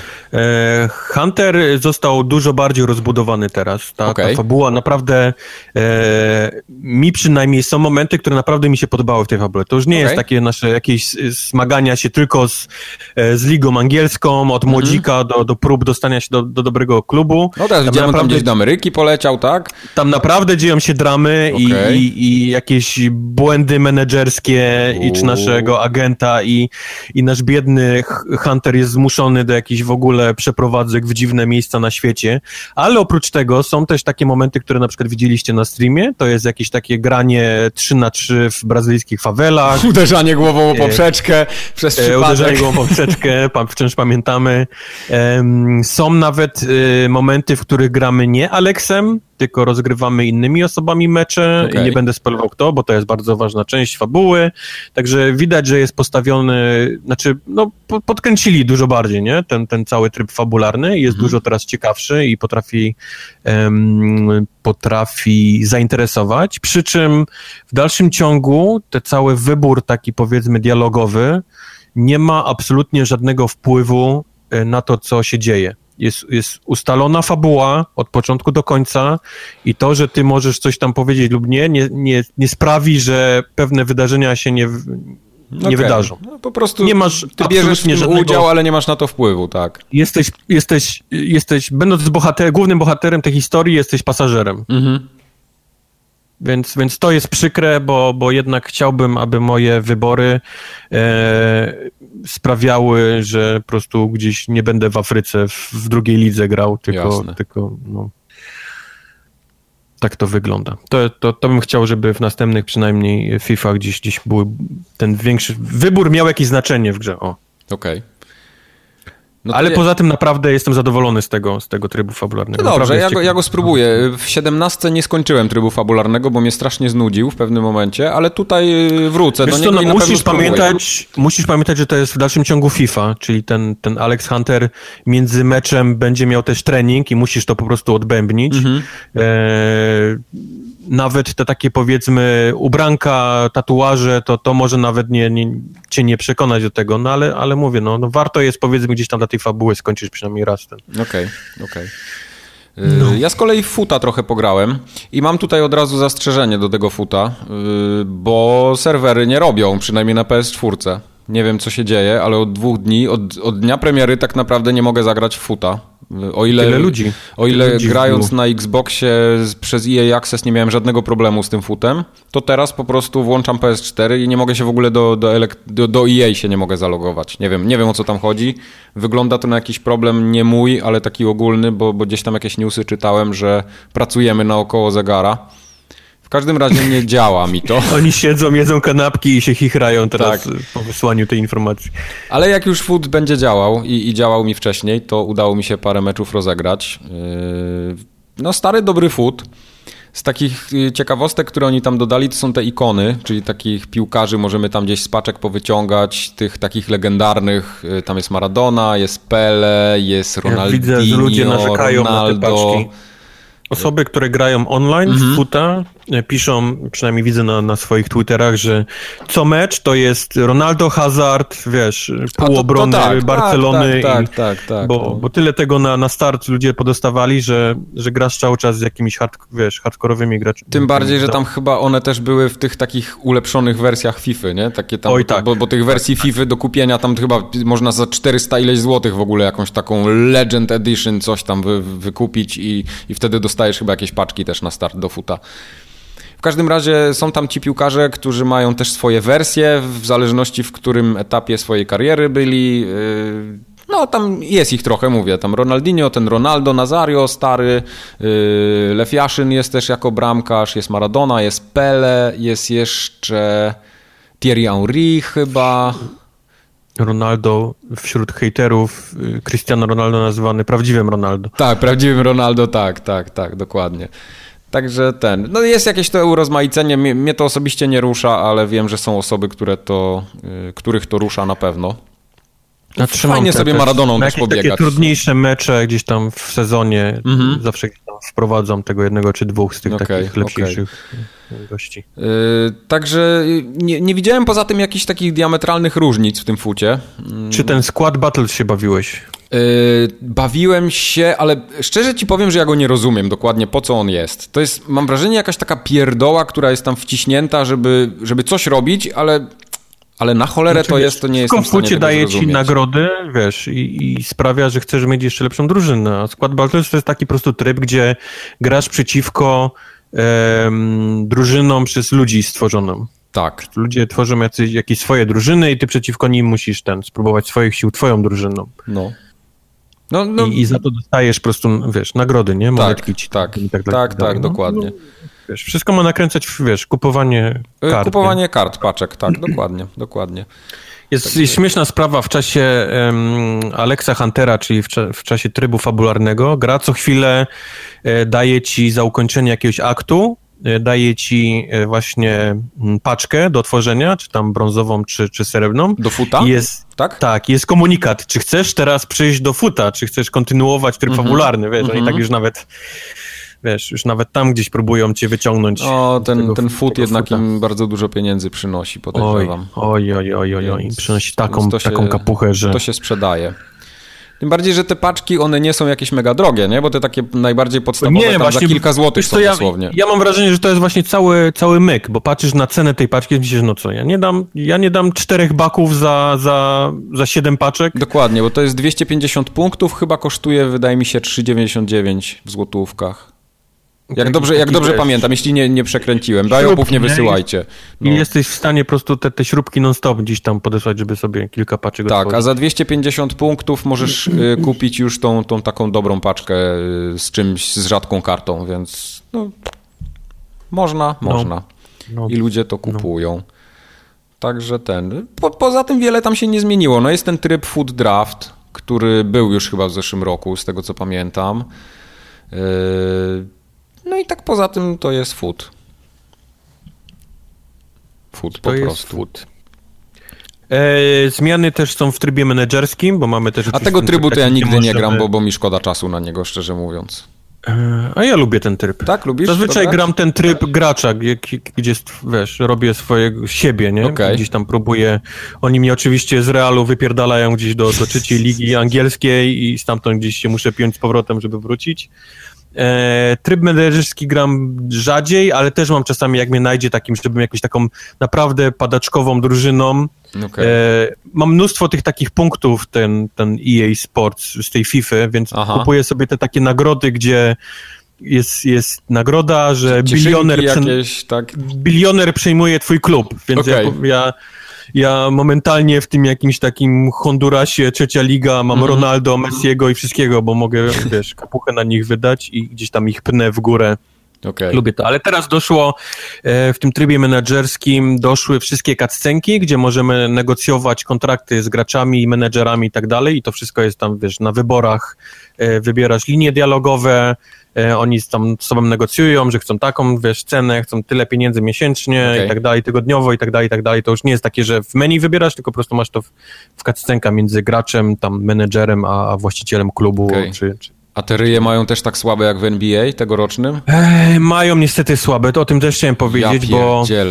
To możemy się zatrzymać przy tej NBA, nie wiem czy ty to widziałeś, ale... Nie przy NBA, ja myślę dalej w FIFA. Okej, dobra. Nie interesuje mnie FIFA, ale są takie kluby jak Real Madryt, który ma absolutnie niesamowicie niektóre twarze zrobione, tych takich sławniejszych graczy. No jasne. Ale są ci tacy młodsi, którzy powiedzmy grają teraz dobrze, nie? W piłkę, ale nikt nie przypuszczał, że oni będą w FIFA, wiesz, dobrzy, więc mamy tam na przykład Asensio czy Casemiro, którzy wyglądają... Kartofle jakby, po prostu. Jakby kartofle, no absolutnie, totalnie nie przypominają nawet prawdziwych graczy. Widzę, że menedżerowie taki Mourinho czy Zidane też nie mają tam cykniętego zdjęcia, tylko są odwzorowani powiedzmy w grze. Tak, i też tak. To czasami wygląda koszmarnie, zwłaszcza w tych cutscenkach, gdzie oni tam negocjują, więc jest taka straszna przepaść między tymi dobrymi twarzami, a tymi wciąż gdzieś tam klejonymi przez nich gówno.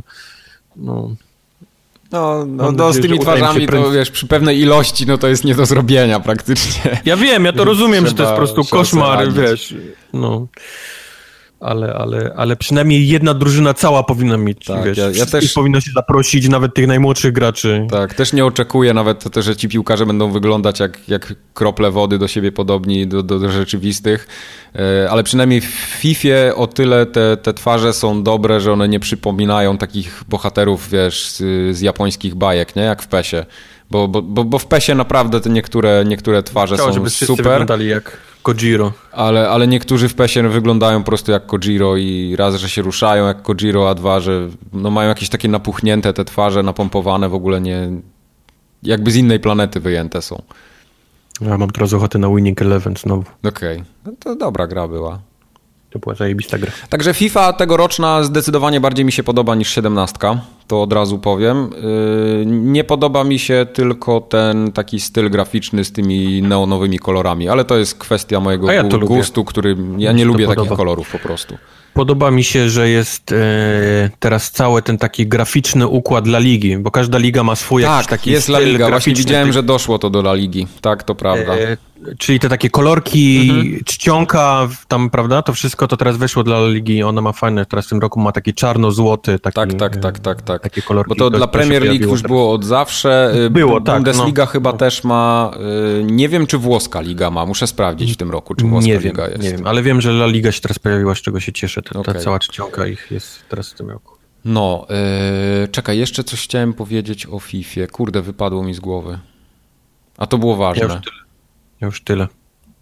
Chciałbym Michałowi Dusińskiemu podziękować z EA za kod. Bo stanął na głowie, żeby mi go przysłać i udało mu się. Do Stanów aż wysłał ci, Do Stanów aż wysłał, no. No, bardzo dziękujemy. Tym bardziej, że tu... Weźcie se pokój, znajdźcie. Bardzo chętnie. się odezwał. No, także... Pojawi... Wiesz, Star Warsy będą na horyzoncie, będziesz pisał do mnie, żebym napisał do Michała. Dokładnie. Bądźcie nastrojeni tak ogólnie, bo jak powychodzą te wszystkie bobry już i ja prawdopodobnie tego bobra też będę miał, to bardzo możliwe, że z Wojtkiem w FIFA pogramy trochę więcej, może jakiś stream się uda zorganizować czy coś, to popróbujemy. Tak jak kiedyś pamiętam, taki dedykowany był, to jeszcze nie streamowaliśmy, ale wiem, że był dedykowany event, gdzie graliśmy losowo wybranymi drużynami. Było bardzo fajnie. Tak było. Dobrze, to Tartak teraz wam opowie o grze, która się nazywa Anoksemia. Tartak. Po czym poznać, że Tartak ma peceta, na którym odpalają się gry? Nie, to jest gra na Xboxa. Ja ją kupiłem na promocji. Oczywiście. No, nie spodziewałbym się, że kupiłem bez promocji cokolwiek. Nie, ale chcę o tej grze powiedzieć, bo ta gra to jest oszustwo. I to takie absolutnie... Masz moją uwagę.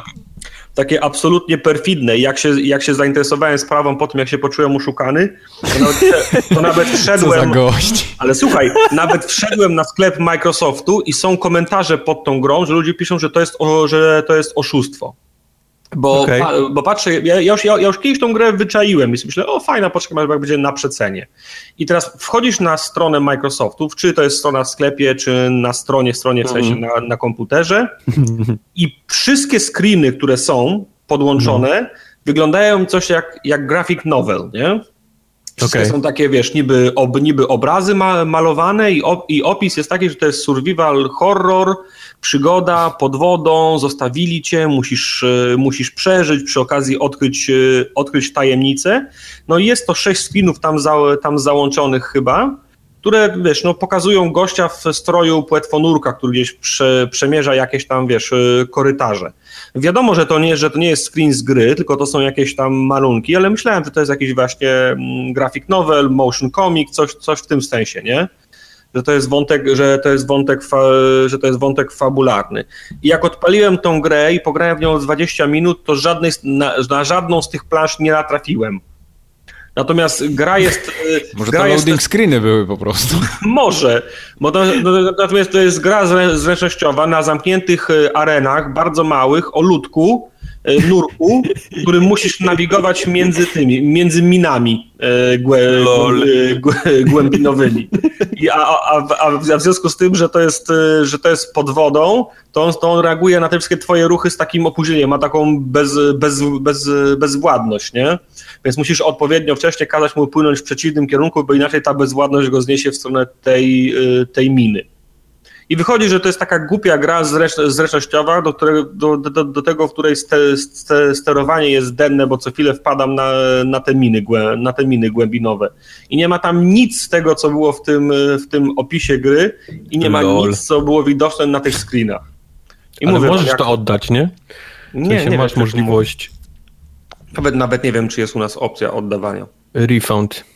Refundy się robi na stronie, nie przez konsolę, tylko na stronie przez twoje to konto Microsoftowe. No to jest niegłupi pomysł, proszę pana. Ja bym to mógł oddać w sumie. No. Nawet śrubki, wiesz. No, tak, z tego względu chciałem o tym powiedzieć, bo to jest zła gra i do tego to jest, gdyby to jeszcze była dobra gra, nie? O, to jest to, to nie jest to, czego się spodziewałem i może w to pogram, może to będzie fajne, ale nie. Ja to pisałem po to, żeby was ostrzec, bo ja na przykład grałem w Don't Knock Twice, jest takim chodzonym horrorem, tylko jest absolutnie koszmarną grą, absolutnie naprawdę złą, nie mającą sensu, nie jest nawet straszna. To jest chyba największy problem, bo mam wrażenie, że takie gry się kupuje dla tych kilka momentów, gdzie można ci przestraszyć. Ta gra nie jest straszna, źle wygląda, jest źle napisana, jest głupia, nie ma sensu, ale calak wpada po 30 minutach, więc... No więc właśnie, no ale to wiesz, przynajmniej wiesz na co się pisałeś, nie? No. A ja się poczułem niestety oszukany. No tak, no jak dają ci jako reklamówkę zdjęcia, które pewnie się pojawiają w napisach końcowych jako tła do napisów, to faktycznie jest oszustwo. To jest lipa. Z tego względu chciałem powiedzieć o tej grze. A mi się przypomniało, co chciałem o Fifie powiedzieć. No powiedz. Kubar, czy ty nie masz wrażenia, że momentami w Fifie, szczególnie jak się włącza mecz, jest taka krótki, tak jakby utwór leci, taki orkiestrowy. Mam wrażenie, jakby to było żywcem wyjęte z Battlefielda. Tak jakby się albo nie zmieściło do Battlefielda i przerzucili to do Fify, albo ten sam gościu, który nagrywał tą muzę do Battlefielda, dali go do Fify, żeby zrobił takie wstawki, dżingielki takie. Nie zauważyłem to ja ci tego. Puszczę to później, bo to jest naprawdę, wypisz, wymaluj Battlefield. Okay. To tyle chciałem o Fifie. Okej. To dalej ja? A Drex? To kto to popełnił? Drex. To też ja. I żeby było śmiesznie, opiekamy... Czy jesteś oszukany? Ten sam wydawca, co Anoxemia. LOL. Dex. Ja już kiedyś wspominałem o tym, bo grałem w demo tego Dexa. To była jakaś wyprzedaż gier ten? Słabych gier. Jestem koszyk, człowieku.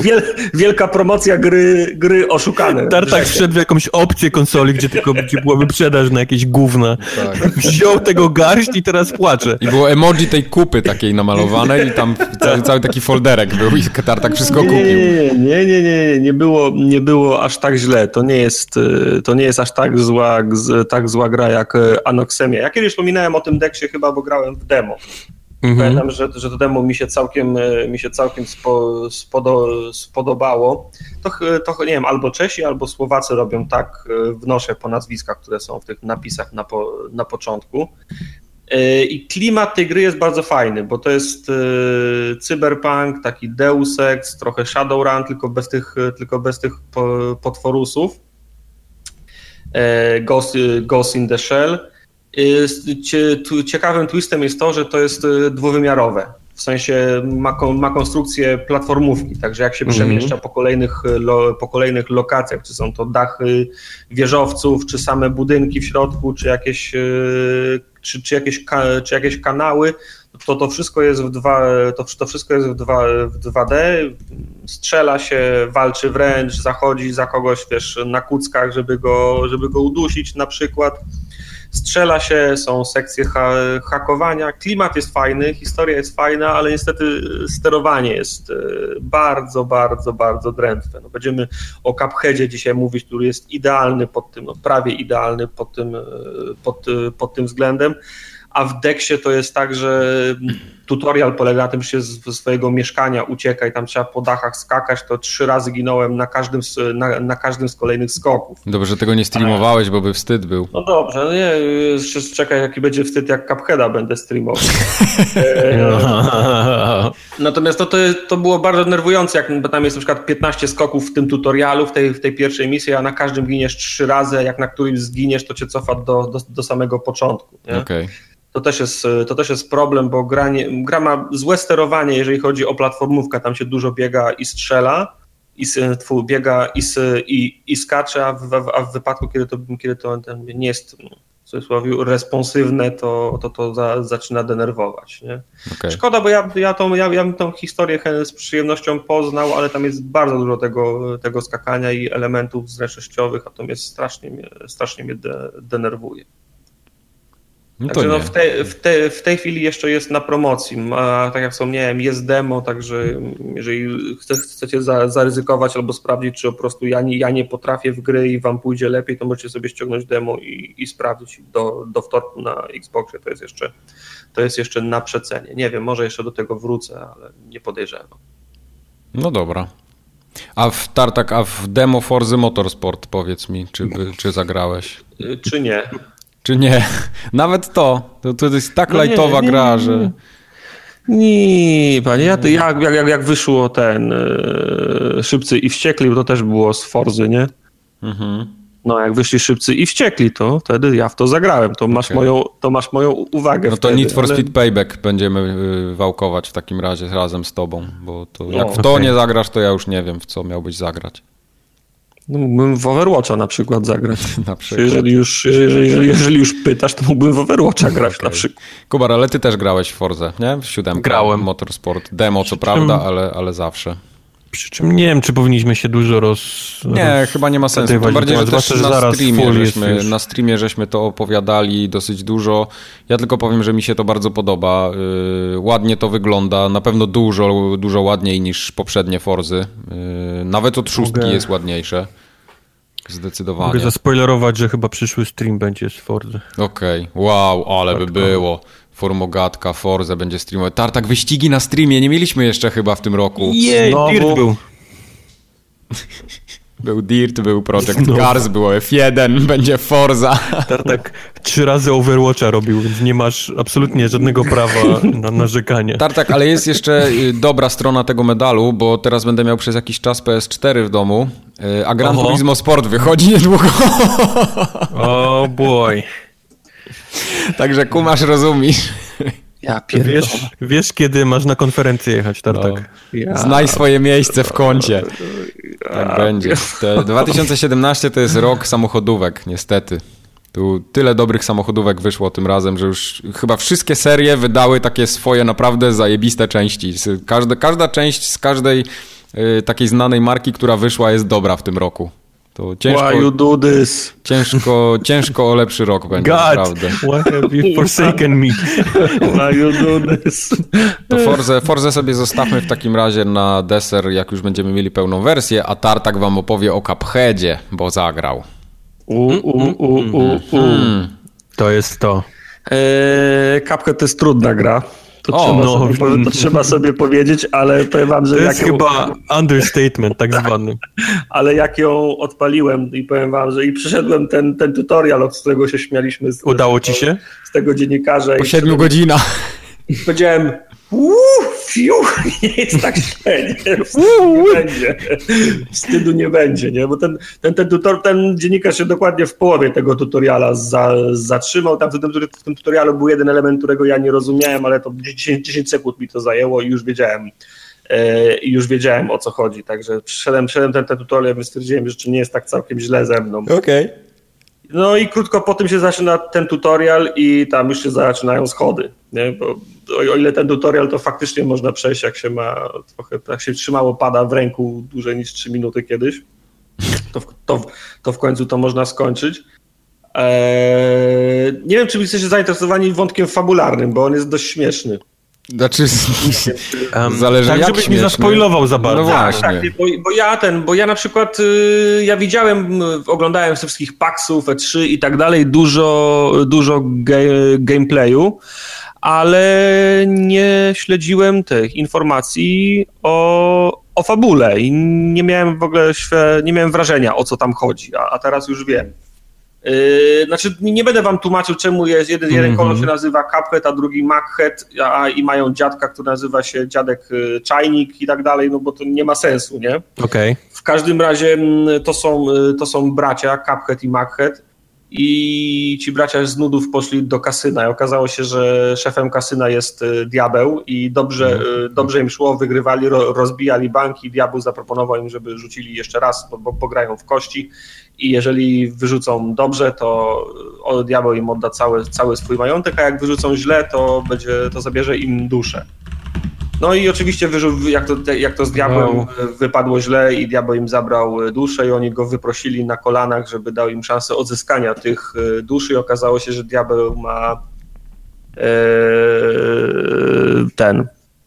że ma wielu dłużników i teraz jeżeli ci bracia odzyskają wszystkie długi diabła, to on im odda ich dusze. No okej. To jest cała fabuła?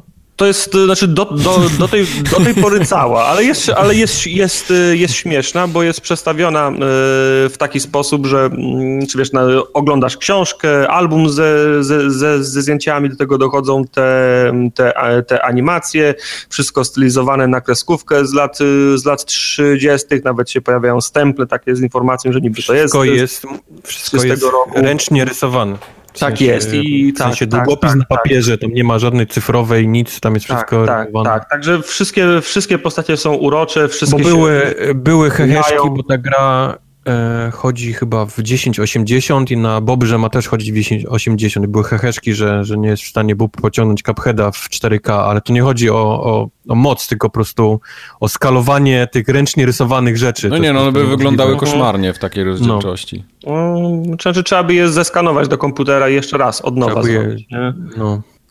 No i gra polega na tym, że jak tylko wychodzimy z tego kasyna, czy też z tego swojego domu, to wszystko się rozbija o to, żeby odzyskać wszystkie długi chyba. Tym długiem chyba też są dusze innych.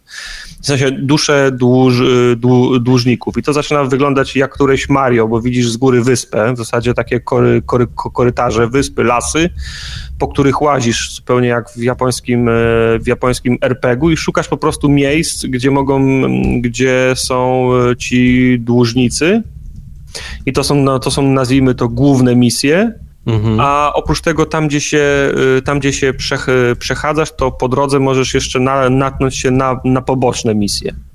Na pobocznych misjach zarabiasz monetki, które możesz wydawać w sklepie, gdzie możesz kupować sobie umiejętności i upgrade'y. Jakie to są umiejętności, upgrade'y?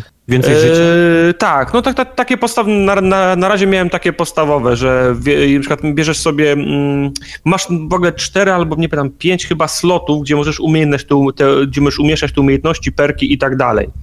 I to nie jest tak jak czasem jest w grach, że po prostu rozwijasz się albo kupujesz i masz teraz jedno serduszko więcej, nie? Tutaj jest tak, że masz jedno serduszko więcej, ale za karę na przykład twoje ataki zadają odrobinę mniej, nie? Okay. Masz podstawowy atak, a możesz sobie kupić inny atak, taki na przykład taki, nie wiem, tak jak z kontry, ten spreader, nie? Że wali w 3 kierunkach na przykład, tak, nie? Tak. Albo możesz walnąć sobie samonaprowadzalny pocisk, nie? I to po prostu kupujesz takie, tego typu modyfikatory, albo na przykład, że jak robisz dasha, to jesteś nieśmiertelny w tym momencie. No to jest użyteczne, jak wiesz, że już atak na ciebie idzie, którego nie unikniesz, to robisz dasha i przenikasz wtedy przez ten atak. No to są te, które na razie widziałem. Te misje poboczne, nazwijmy je, to są najczęściej te, na które trafiałem, to jest run and gun. Ale widziałem też, że są takie misje, które polegają na lataniu w prawo z takim stateczkiem, a z samolocikiem i strzelanie w prawo. No to taki też no, powiedzmy River Ride, tylko że nie do góry, a w prawo się leci. Te run and gun to są takie, że masz element platformowy, cały czas biegniesz w prawo, no oczywiście przeciwnicy wyskakują z każdej strony, mnogo, z góry, z dołu, z lewej, z prawej, coś do ciebie strzela zawsze, no i trzeba dzielić czas między umiejętne skakanie a strzelanie. No i jak cała reszta gry, te też są trudne. A te główne misje, tam gdzie się odzyskuje te długi, odzyskuje się dusze, to są w zasadzie walki z bossami, bo tam nic więcej nie ma. I to, znaczy, to nie jest zarzut, nie? Kiedy mówię, że nic więcej nie ma, tylko chcę po prostu rozgraniczyć. Na czym polegają walki z bossami? Bullet hell. No na przykład, wiesz, opowiem ci pierwszą walkę na przykład. No, pierwsza walka, musisz odzyskać kasę tam jest ich kilka, no powiedzmy od wielkiej wkurwionej marchewki. I pierwsza misja jest taka, że masz normalnie arenę, która jest w wielkości ekranu telewizora, to tam się nigdzie nie przesuwa, góra, dół, lewo, prawo, nigdzie tam nie idziesz. To jest zamknięta arena. Prawie. No tak, tak jak w Megamanie dochodzisz do ostatniego bossa, zamykają się drzwi i jesteście na tej jednej planszy. No to jest dokładnie tak samo jak jest, nie wiem, w Castlevanii, że też masz w Metroidzie, nie? Zamyka się tylko tam od razu lądujesz na tej planszy, pierwszą planszą jest ogród i najpierw walczysz na przykład z wielkim ziemniakiem, który wychodzi z ziemi, z prawej strony, ty jesteś z lewej i on zaczyna pluć w ciebie ziemią, a ty musisz do niego strzelać. No i on w jakimś rytmie tam strzela, pluje do ciebie tą ziemią, to musisz przeskoczyć grudę ziemi, strzelić, przeskoczyć grudę ziemi, strzelić, przeskoczyć grudę ziemi, strzelić. I to trwa powiedzmy 15-30 sekund, zależy od tego, jak często jesteś w stanie do niego strzelać, nie? Drugi etap jest taki, że on znika, chowa się pod ziemią. Na środku etapu z ziemi wyskakuje pani Cebula, zajmuje połowę na środku ekranu. Strzelasz do niej, więc ona zaczyna płakać i te strugi łez lecą na lewo i prawo. W zależności od tego, po której stronie wylądowałeś, czy po lewej, czy po prawej, to spadają krople tych łez, to musisz ich unikać, czyli chodzić lewo, prawo i jednocześnie do niej wciąż strzelać, nie? Jak pokonasz panią Cebulę, to ona znika i na środku wychodzi marchewka o zdolnościach telepatycznych. I marchewka ma dwie fazy, bo albo przywołuje takie baby carrots, które z góry zaczynają zlatywać, ale nie lecą na dół, tylko potrafią tak jak naprowadzane pociski do ciebie lecieć. A oprócz tego marchewka jeszcze ma uderzenie takie psioniczne, nazwijmy, że może strzelać bezpośrednio pod siebie, na lewo albo na prawo. Czyli musisz, do marchewki musisz strzelać do niej albo stojąc pod nią i celując do góry, albo pod kątem 45 stopni stojąc gdzieś z boku. No i musisz dzielić czas na zestrzeliwanie tych marchewek, tych baby carrots, które ciebie będą śledzić do skutku. Unikanie tej mocy telepatycznej, tej psionicznej, która w zasadzie może walić na dół albo w tych dwóch kierunkach pod kątem 45 stopni i gdzieś w międzyczasie, jak omijasz te wszystkie rzeczy, musisz znaleźć czas, żeby podejść do tej marchewki i strzelać w górę, żeby ją zabić, nie? I to jest pierwszy boss. To jest pierwszy boss. Ja już się zmęczyłem słuchając. To jest pierwszy boss, składa się z tych 3 faz i to jest jak odpalasz go w trybie regularnym, zwykłym. I tylko w tym trybie możesz odzyskiwać ten dług, odzyskiwać te dusze. Oprócz tego masz tryb łatwy i w trybie łatwym na przykład nie ma drugiej fazy, pani Cebuli nie ma w ogóle. Także na przykład ja na początku odpaliłem sobie ten tryb regularny, no bo to jest ten tryb, na którym się fabułę de facto odzyskiwać te dusze i miałem problem na marchewce, czyli na trzeciej fazie się na dłużej zatrzymałem. I w końcu powiedziałem, no dobra, próbowałem to, spróbujmy, chociaż raz to zrobię, żebym wiedział, że wszystko robię dobrze, przełączę na ten łatwy tryb. No i tam się okazało, że nie ma pani cebuli, ale z panią cebulą to ja nie miałem problemu, bo to akurat było łatwe. No i dochodzę znowu do tej marchewki, jest znowu ten sam problem. Czyli przełączyłem z powrotem na ten normalny tryb. Ale cała zabawa polega na tym, że musisz znaleźć tryb, rytm, pozycję, musisz wiedzieć, kiedy oddawać strzały i cała zabawa polega na tym, żeby się tego nauczyć, żeby to samemu odkryć i się nauczyć. Na którymś momencie doszedłem do wniosku, że po prostu mógłbym wejść na YouTube'a i zobaczyć, gdzie należy stać, strzelać i tak dalej, ale stwierdziłem, że to właśnie cała zabawa na tym polega, więc nie ma to sensu, nie? Musisz sam do tego dochodzić. Może będzie gdzieś dalej potem, nie wiem, po 5 godzinach gry taki moment, że już będę padem rzucał o ścianę i będę chciał już tylko grę skończyć, to może wtedy się na takie rozwiązanie skuszę. Na razie mi się podoba, nie? Nie wiem, następny boss to jest taka kula, która skacze cały czas po ekranie, a ty musisz do niej oczywiście strzelać. No i też na początku nie bardzo wiedziałem, o co chodzi, ginąłem w pierwszych 3 sekundach, a teraz doszedłem do wniosku, że po prostu muszę, jak ona się odbija, to muszę przebiegać pod nią, tak żeby być cały czas na środku ekranu, bo jak ona mnie zepnie do boku, to potem ma taki atak, że bez względu na to, w którą stronę się ruszę, to i tak mnie zgniecie, nie? Okay. Nie udało to mi tak się jej jeszcze zabić. Bardzo Dark Soulsowo, w sensie obczajanie bossów. Znaczy wiesz, że ja mam mały, ten krótki albo przerywany stosunek z Dark Soulsami, ale pod tym względem tak, no w sensie no musisz się nauczyć schematu, musisz wiedzieć, że na przykład po tym ruchu boss ma potem zawsze ruch, nie wiem, jakiś inny, nie, że najpierw wali w górę, a potem robi swipe'a na lewo za każdym razem, więc musisz robić rolkę w prawo. No w tym względzie to faktycznie ma to jakieś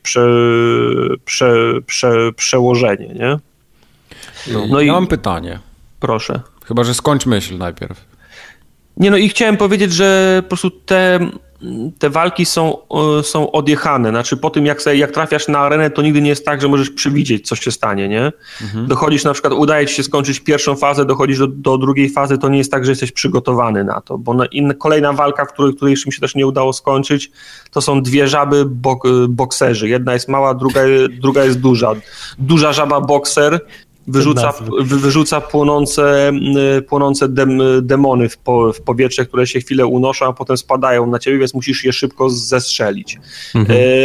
Mała żaba bokser robi hadukeny na 2 poziomach, więc musisz albo kucać, albo przeskakiwać. I to jest pierwsza faza. I jak skończysz pierwszą fazę, no nie wiesz, o co chodzi, bo nagle mała żaba zamienia się, wiesz, tak bierze rozbieg i zamienia się w wirującą kulę, która leci w twoją stronę, więc musisz nad nią przeskoczyć. Teraz dużą żabę masz z prawej, małą żabę masz z lewej. Jest double jump, tak? Tak, nie double jump, znaczy double jump... Nie ma double jumpa jako, znaczy ja jeszcze nie miałem takiego, że mógł zrobić double jumpa, okay. Ale są na mapach takie kulki świata, tak jak były w Ori, że możesz się o nie zaczepić i polecieć dalej. A, okej. Okay. To jest tak, że możesz od nich zrobić double jumpa. Podstawowo masz dasha, nie? Ale wracając do żab bokserów, nagle masz małą żabę z lewej, dużą żabę z prawej, duża żaba z prawej zamienia się w wiatrak i spycha cię w stronę lewej. A lewa wyrzuca jakieś wiry, od których obrywasz. No, w głowie się nie mieści, co tam się dzieje. To nie jest tak, że możesz się przygotować na coś.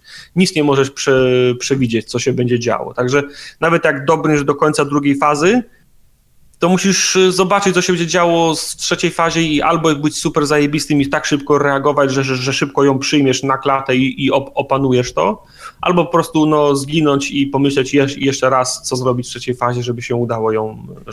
A tam jest jakaś liczba żyć, czy boss? Znaczy boss czy save, czy jak to wygląda? Nie ma save'a na fazach. Mhm. Jak zginiesz, to po prostu masz powtórkę albo wracasz do mapy świata i idziesz sobie szukać innego zadania, które będzie łatwiejsze. Bo to ci się będzie wydawało łatwiejsze. Z tego, co tak opowiadasz, to Czym ta gra w ogóle się różni od każdej innej platformówki, która obecnie wychodzi? Czy znaczy, ona ma coś takiego... To nie jest platformówka. W sensie te jedyne etapy z namiastką platformówki to są te, gdzie masz run and gun.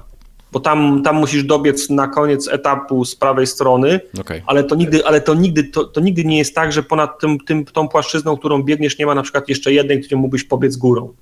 To nie jest tak, że musisz, w dwóch miejscach trzeba nad przepaścią gdzieś przeskoczyć i zrobić dasha. Może potem w trudniejszych etapach jest więcej platform, więcej wysokości i więcej przeszkód. Podejrzewam, że tak może być. Natomiast to nie jest taka typowa platformówka, nie? To nie jest Mario. Znaczy ta gra stoi przede wszystkim grafiką, nie? To jest jej taki główny punkt, sprzedażowy. Jasne. Czyli te takie kreskówki z lat 30. Muzyką. Ja pamiętam, że ta gra na początku miała tylko bossów. Tam można było wybrać tylko bossa i z nim walczyć. Nie było żadnych etapów, jak gdzie się biegło, czy zbierało, czy nawet jakichś NPC-tów, bo są NPCs jakieś, nie? Tak. No, oprócz tego sklepikarza też stoją goście. Jak przyszło embargo, to było cholernie tam wyliczone, nie pokazuj tego NPC-ta, nie pokazuj tego NPC-ta w tym świecie, nie pokazuj tego NPC-ta tam. I myślałem, nie wiedziałem, że tam nawet są jacyś... Są, tam stoją na tej mapie, możesz podejść, ktoś tam ci prezent da, ktoś inny wskazówkę jakąś, także oni tam faktycznie stoją, poza tym sklepikarzem, nie? No. Także faktycznie oprawa graficzna jest niesamowita. Oprawa graficzna, i trudność. To jest też coś, co jest ich, to czym chcą, reklamują tę grę. Tam się czujesz, wszystko co robisz w tej grze jest jak finał każdej innej gry, nie? Jest taki, widziałem jedną recenzję chyba na Steamie, to była chyba steamowa recenzja, że kupiłem z zamysłem gry z fajną grafiką z kreskówek lat 30, a dostałem Dark Souls 4.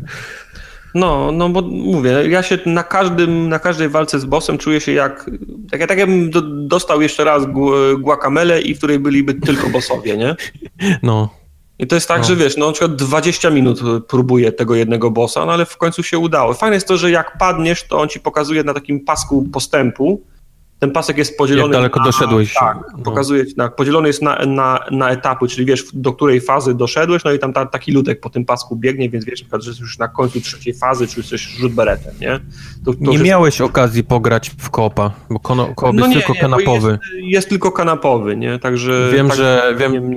To studio pisało, że jest w planach online. No to jest taka gra, że kurczę, sekunda opóźnienia to już będzie gnój, ale chętnie bym spróbował. Jest mechanika wskrzeszania drugiego gracza, właśnie, trudna bardzo. Bo to jest tak, że jak jeden gracz zginie, to zamienia się w takiego duszka, który leci w górę i ty musisz podbiec. I musisz dobrze wyliczyć skok, jak skoczysz, to musisz przelecieć na wysokości tego duszka i jeszcze raz szybko wcisnąć, nie? Mhm. I to jest tak, że ta gra nie wybacza, tam nie ma tak, że jest jakiś błąd, że jest jakaś tolerancja na błąd, nie. Jak nie trafisz tam, gdzie trzeba, to nie ma szans. Ja mam odrobinę pretensje, bo jak się strzelam, na razie mam tą podstawową broń, to on swoją drogą śmieszna, bo on tak jakby z palców strzelał, nie? Tak. I lecą kulki w tym kierunku, w którym strzelasz. To też jest tak, że stoję nad gościem, który na mnie spada i strzelam tymi kulkami i trwa to ułamek sekundy, czyli za długo, bo już zginąłem, bo wylądował na mnie. Po prostu jak się w biegu nie zatrzymasz idealnie na tej wysokości, na której on spada, to już nie masz czasu na korektę, żeby się przesunąć i jeszcze raz zacząć strzelać. Jak już widzisz, że ci pierwszy nie wszedł, to już nie ma czasu na korektę, to już spierdalasz i potem czekasz, aż on już wyląduje i potem go na poziomie bijesz, to przynajmniej wiesz, że na pewno go trafisz, nie? Także to jest odrobinę denerwujące, nie wiem, może potem jest mocniejsza broń, która ma większe kulki, może lecą wolniej, ale masz większe kulki, to ma większy spread, to łatwiej byłoby ich trafić, ale te pociski są naprawdę małe, jak się nie ustawisz idealnie, to nie trafiasz gościa. Sterowanie jest super dokładne, nigdy nie masz poczucia, że cię gra oszukuje, ale jest pewien problem w tym sterowaniu, w którym Elite na przykład na przykład pomaga, no bo pod X-em masz strzelanie i można go trzymać przez cały czas, na szczęście nie trzeba go dusić. Pod A masz skok i na przykład na zwykłym padzie, no to albo skok, albo X, bo ja nigdy nie byłem taki zręczny, żeby trzymać X i jeszcze połową kciuka wciskać A. No wiem, że są tacy goście, nie? No. Ja tak nie potrafię, więc jak na początku grałem na zwykłym padzie, to mi się trudniej biło tych bossów, bo musiałem przerywać strzelanie. Jak się przysiadłem na Elita, na którym mam skok na gałce, to mogę cały czas trzymać X i jednocześnie skakać, nie? I nagle się okazało, że mogę robić 60% więcej ataku w tym samym oknie czasowym. No to bossowie zaczęli zdecydowanie szybciej padać. Krócej musiałem przeżywać na arenach, więc gra się stała łatwiejsza. Natomiast ma jedną rzecz, która mi się nie podoba i myślę, że można byłoby to zrobić lepiej, znaczy wygodniej dla gracza, ale wtedy może nie byłaby taka trudna. O wiele łatwiej by było, gdyby się strzelało drążkiem drugim. Gdybyś wychylał drążek w prawo, na przykład, żeby strzelać w prawo, albo pod. Ale wtedy nie mógłbyś skoku w ogóle robić. No, na Elite lepiej mógłbyś. Jakby się strzelało triggerem. Na przykład, no. Strzał triggerem, skok pod A i jesteś... Powiem ci, dlaczego drążek jest ważny, bo możesz strzelać w poziomie. A, bo góra-dół, okej. Możesz strzelać jak kucasz, niżej. Mhm. Możesz strzelać do góry i możesz strzelać pod kątem 45 stopni w obydwu kierunkach. Ale jak chcesz strzelać pod kątem... czyli jest strzał na gałce, skok na triggerze. Mogłoby tak być, no. Tak. I problem jest, jak strzelasz do góry i na boki, to nie jest problem, bo możesz biec zawsze w tą stronę, albo obrócić go w tą stronę, w którą chcesz, żeby strzelał. Problem jest, jak chcesz strzelać pod kątem 45 stopni. To wtedy musisz ale teraz na zwykłym padzie, nie Elicie, też można na Xboxie zrobić taki prosty remapping. Jasne, no okej. W każdym razie wracając do tego strzelania, problem jest jak strzelać pod kątem 45 stopni, bo wtedy musisz chwycić prawy bumper i wtedy lewą gałką, którą normalnie strzelać, wskazać tą stronę pod kątem ma strzelać. Twister grał. Teraz prawa noga na czerwone pole. To znaczy, skorpiona do tyłu. Do czego dążę? Niemożliwe jest jednoczesne poruszanie się i strzelanie pod kątem 45 stopni.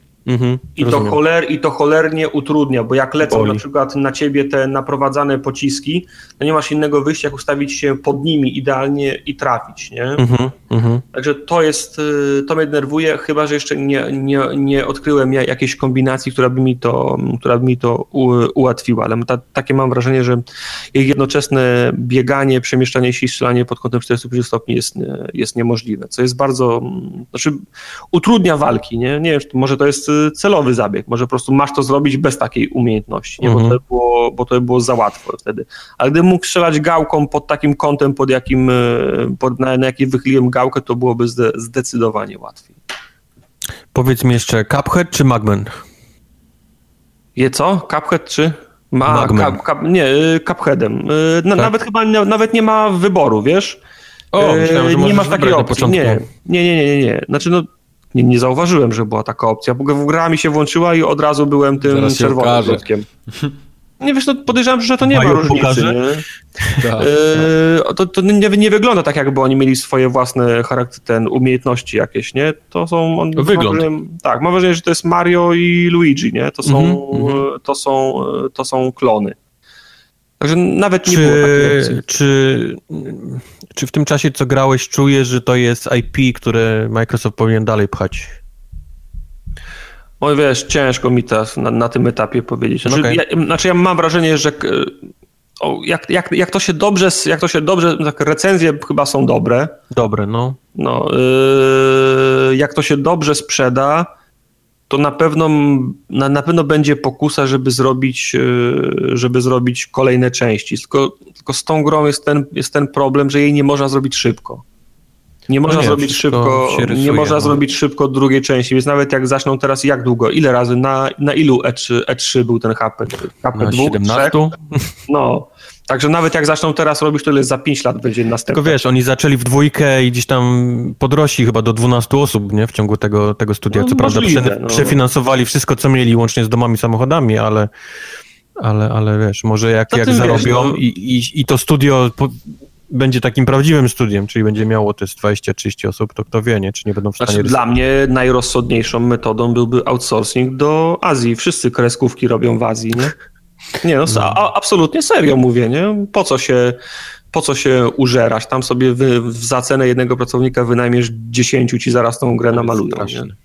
A czy widzisz, czy masz jakieś pomysły na to, żeby to jakoś bardziej rozbudować? Bo mam wrażenie, że to w dalszym ciągu jest taka dość surowa gra, czyli to znaczy, mieli być tylko bossowie, dodali kilka rzeczy, co można by większego zrobić w dwójce.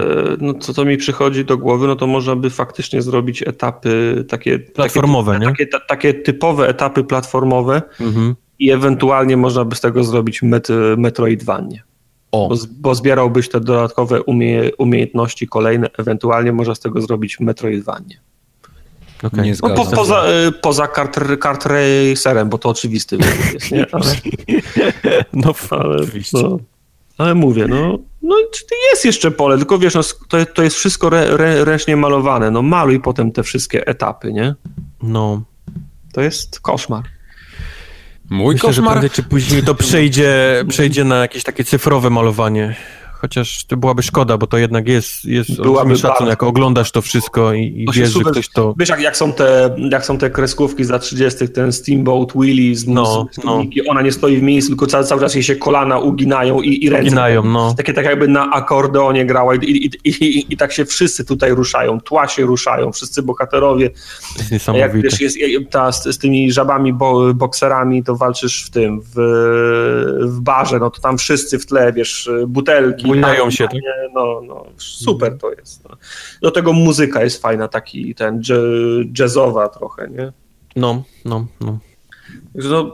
Mi się ta gra podoba, nie wiem na ile mi sił wystarczy, nie wiem czy będę w stanie, czy mam takiego skilla, nie? Ale póki co mi się... Stream będzie tak, czymś pięknym. Tak, ale póki co mi się bardzo podoba. No, żeby było jasne, ja tam walczyłem z 3 bossami, i dwie te poboczne misje robiłem, to żeby było jasne, to na razie pierwszego bossa pokonałem, nie? Także może to będzie tak, długi stream. Także to może być stream, będziemy z jednym bossem 2 godziny. Nowa definicja walki o honor. Ta gra powinna być polski tytuł Walka o honor. Cuphead, Walka o honor. Walka o honor. Jakbyś przetłumaczył po polsku tytuł Cuphead? Filiżanko głowy? Kubko głowy może. Kubko głowy? Okej. No dobrze. Także jak ktoś lubi takie wyzwania, to koniecznie powinien sprawdzić. A jak ktoś lubi wyścigi, to powinien zagrać w Project Cars 2. Czy powinien? To jest właśnie dobre pytanie, bo zależy czym dysponuje. Project Cars 2 jest fajną grą, ale strasznie trudną. I tak jak oni tam się zarzekali, że niby zrobią ją bardziej przystępną dla takiego trochę gracza przyzwyczajonego może do Forzy, czy do jakiegoś takiego tam, jak ja. Takiego jak ty na przykład, kółka, tak, który nie posiada kierownicy. Oczywiście, to mam wrażenie, że to chyba im nie wyszło, ale nie wiem czy do końca był taki cel, bo naprawdę na kierownicy gra się wyśmienicie w to. To ja po prostu w każdym zakręcie jestem niebowzięty. Wielką obrazą dla tak dobrej gry, bo ja wiem, że ta gra jest naprawdę niezła i ma mnóstwo fanów. To są ludzie, którzy zapewne przyślą nam takie same ilości, jak osoby, które w Path of Exile nam przysyłały za bajopy. Na pewno tak będzie, bo już to się zdarzało na streamie. Było. Czy byłoby wielką obrazą dla tej gry, gdyby był taki właśnie tryb dla takiego idioty jak ja z padem? Taki właśnie pstryczek, nie? Taki casual mode. No. Tak. Czy ci ludzie byliby obrażeni? Bo ja rozumiem, że oni się szczycą tym, że to jest tak niesamowicie blisko realizmu gra, jest tak dobrze symuluje, powiedzmy, prawdziwe zachowania samochodu, że to jest jej taki, wiesz, najlepsza rzecz, nie? To jest to, co się, dlaczego oni grają w tę grę, bo ona jest bardzo bliska właśnie takiej prawdziwej jeździe samochodem. Czy oni by się obrazili, gdyby był tryb dla mnie, czyli taki, wiesz, bardzo arkadowy, wiesz, ten Project Cars 2. I na przykład na konsolach mógłby być wymuszony, nawet nie wymuszony, tylko w domyśle ustawiony ten taki lightowy, a na przykład jakby wykrywał, że masz kierownicę, to by się automatycznie włączał ten drugi, nie? Żebym ja mógł pograć w tą grę, naprawdę, żebym mógł pooglądać, co się dzieje dalej, pojeździć, te sezony, te ustawienia, żeby się tym pobawić, ale po prostu ta gra mi nie daje. To jest już drugi Project Cars, drugi raz odpalam grę, wybieram jakieś, może nie karty, ale następne po kartach to jest Renault Clio, jakiś cup i ja po prostu jakbym, nie ustawił w ustawieniach różnych asyst, różnych zmniejszeń na wychyleniach gałek, na dociskaniu gazu. Ja kręcę bączki słabym przednionapędowym Renault Clio na praktycznie każdym zakręcie.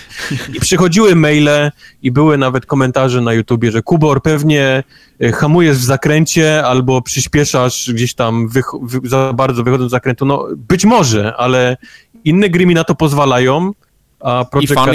I fan jest. I fan jest, tak. No. Tak, no bo wiadomo, jasne, jak się jeździ samochodem, no to jak hamujesz w zakręcie, no to wpadasz w poślizg. To jest proste jak drut, ale gry no jednak muszą trochę frajdy dawać, a nie tylko takiej, powiedzmy, zmęczenia i potu na czole. No. To zgadzam się w 100%. Ja po prostu chciałbym grać, ale ja nie mam czasu ani ochoty uczyć się. Tak, zdecydowanie. Grania. Ja nawet nie widzę się, abym od Renault Clio zaczął się uczyć, żeby później na jakichś totalnych potworach tylnonapędowych, gdzie zrywa przyczepność pewnie non-stop, żebym ja się gdzieś uczył do tego. Nawet na tym streamie, co żeśmy grali, kiedy, wiesz, gadałem non-stop z wami, czymś tam się interesowałem, coś tam patrzyłem, zastanawiałem się nad czymś i w tle jechałem tak naprawdę. To mimo tego, że miałem tą kierownicę, to mi się strasznie ciężko jeździłem momentami. Miałem takie wrażenia, że po prostu ja się zmagam z tym samochodem, a nie w ogóle nie czerpię przyjemności z jazdy. No, ale miłeś strasznie, nie oszukujmy. Tak, bo to było trudne i nawet mi było ciężko to wygrać, nie?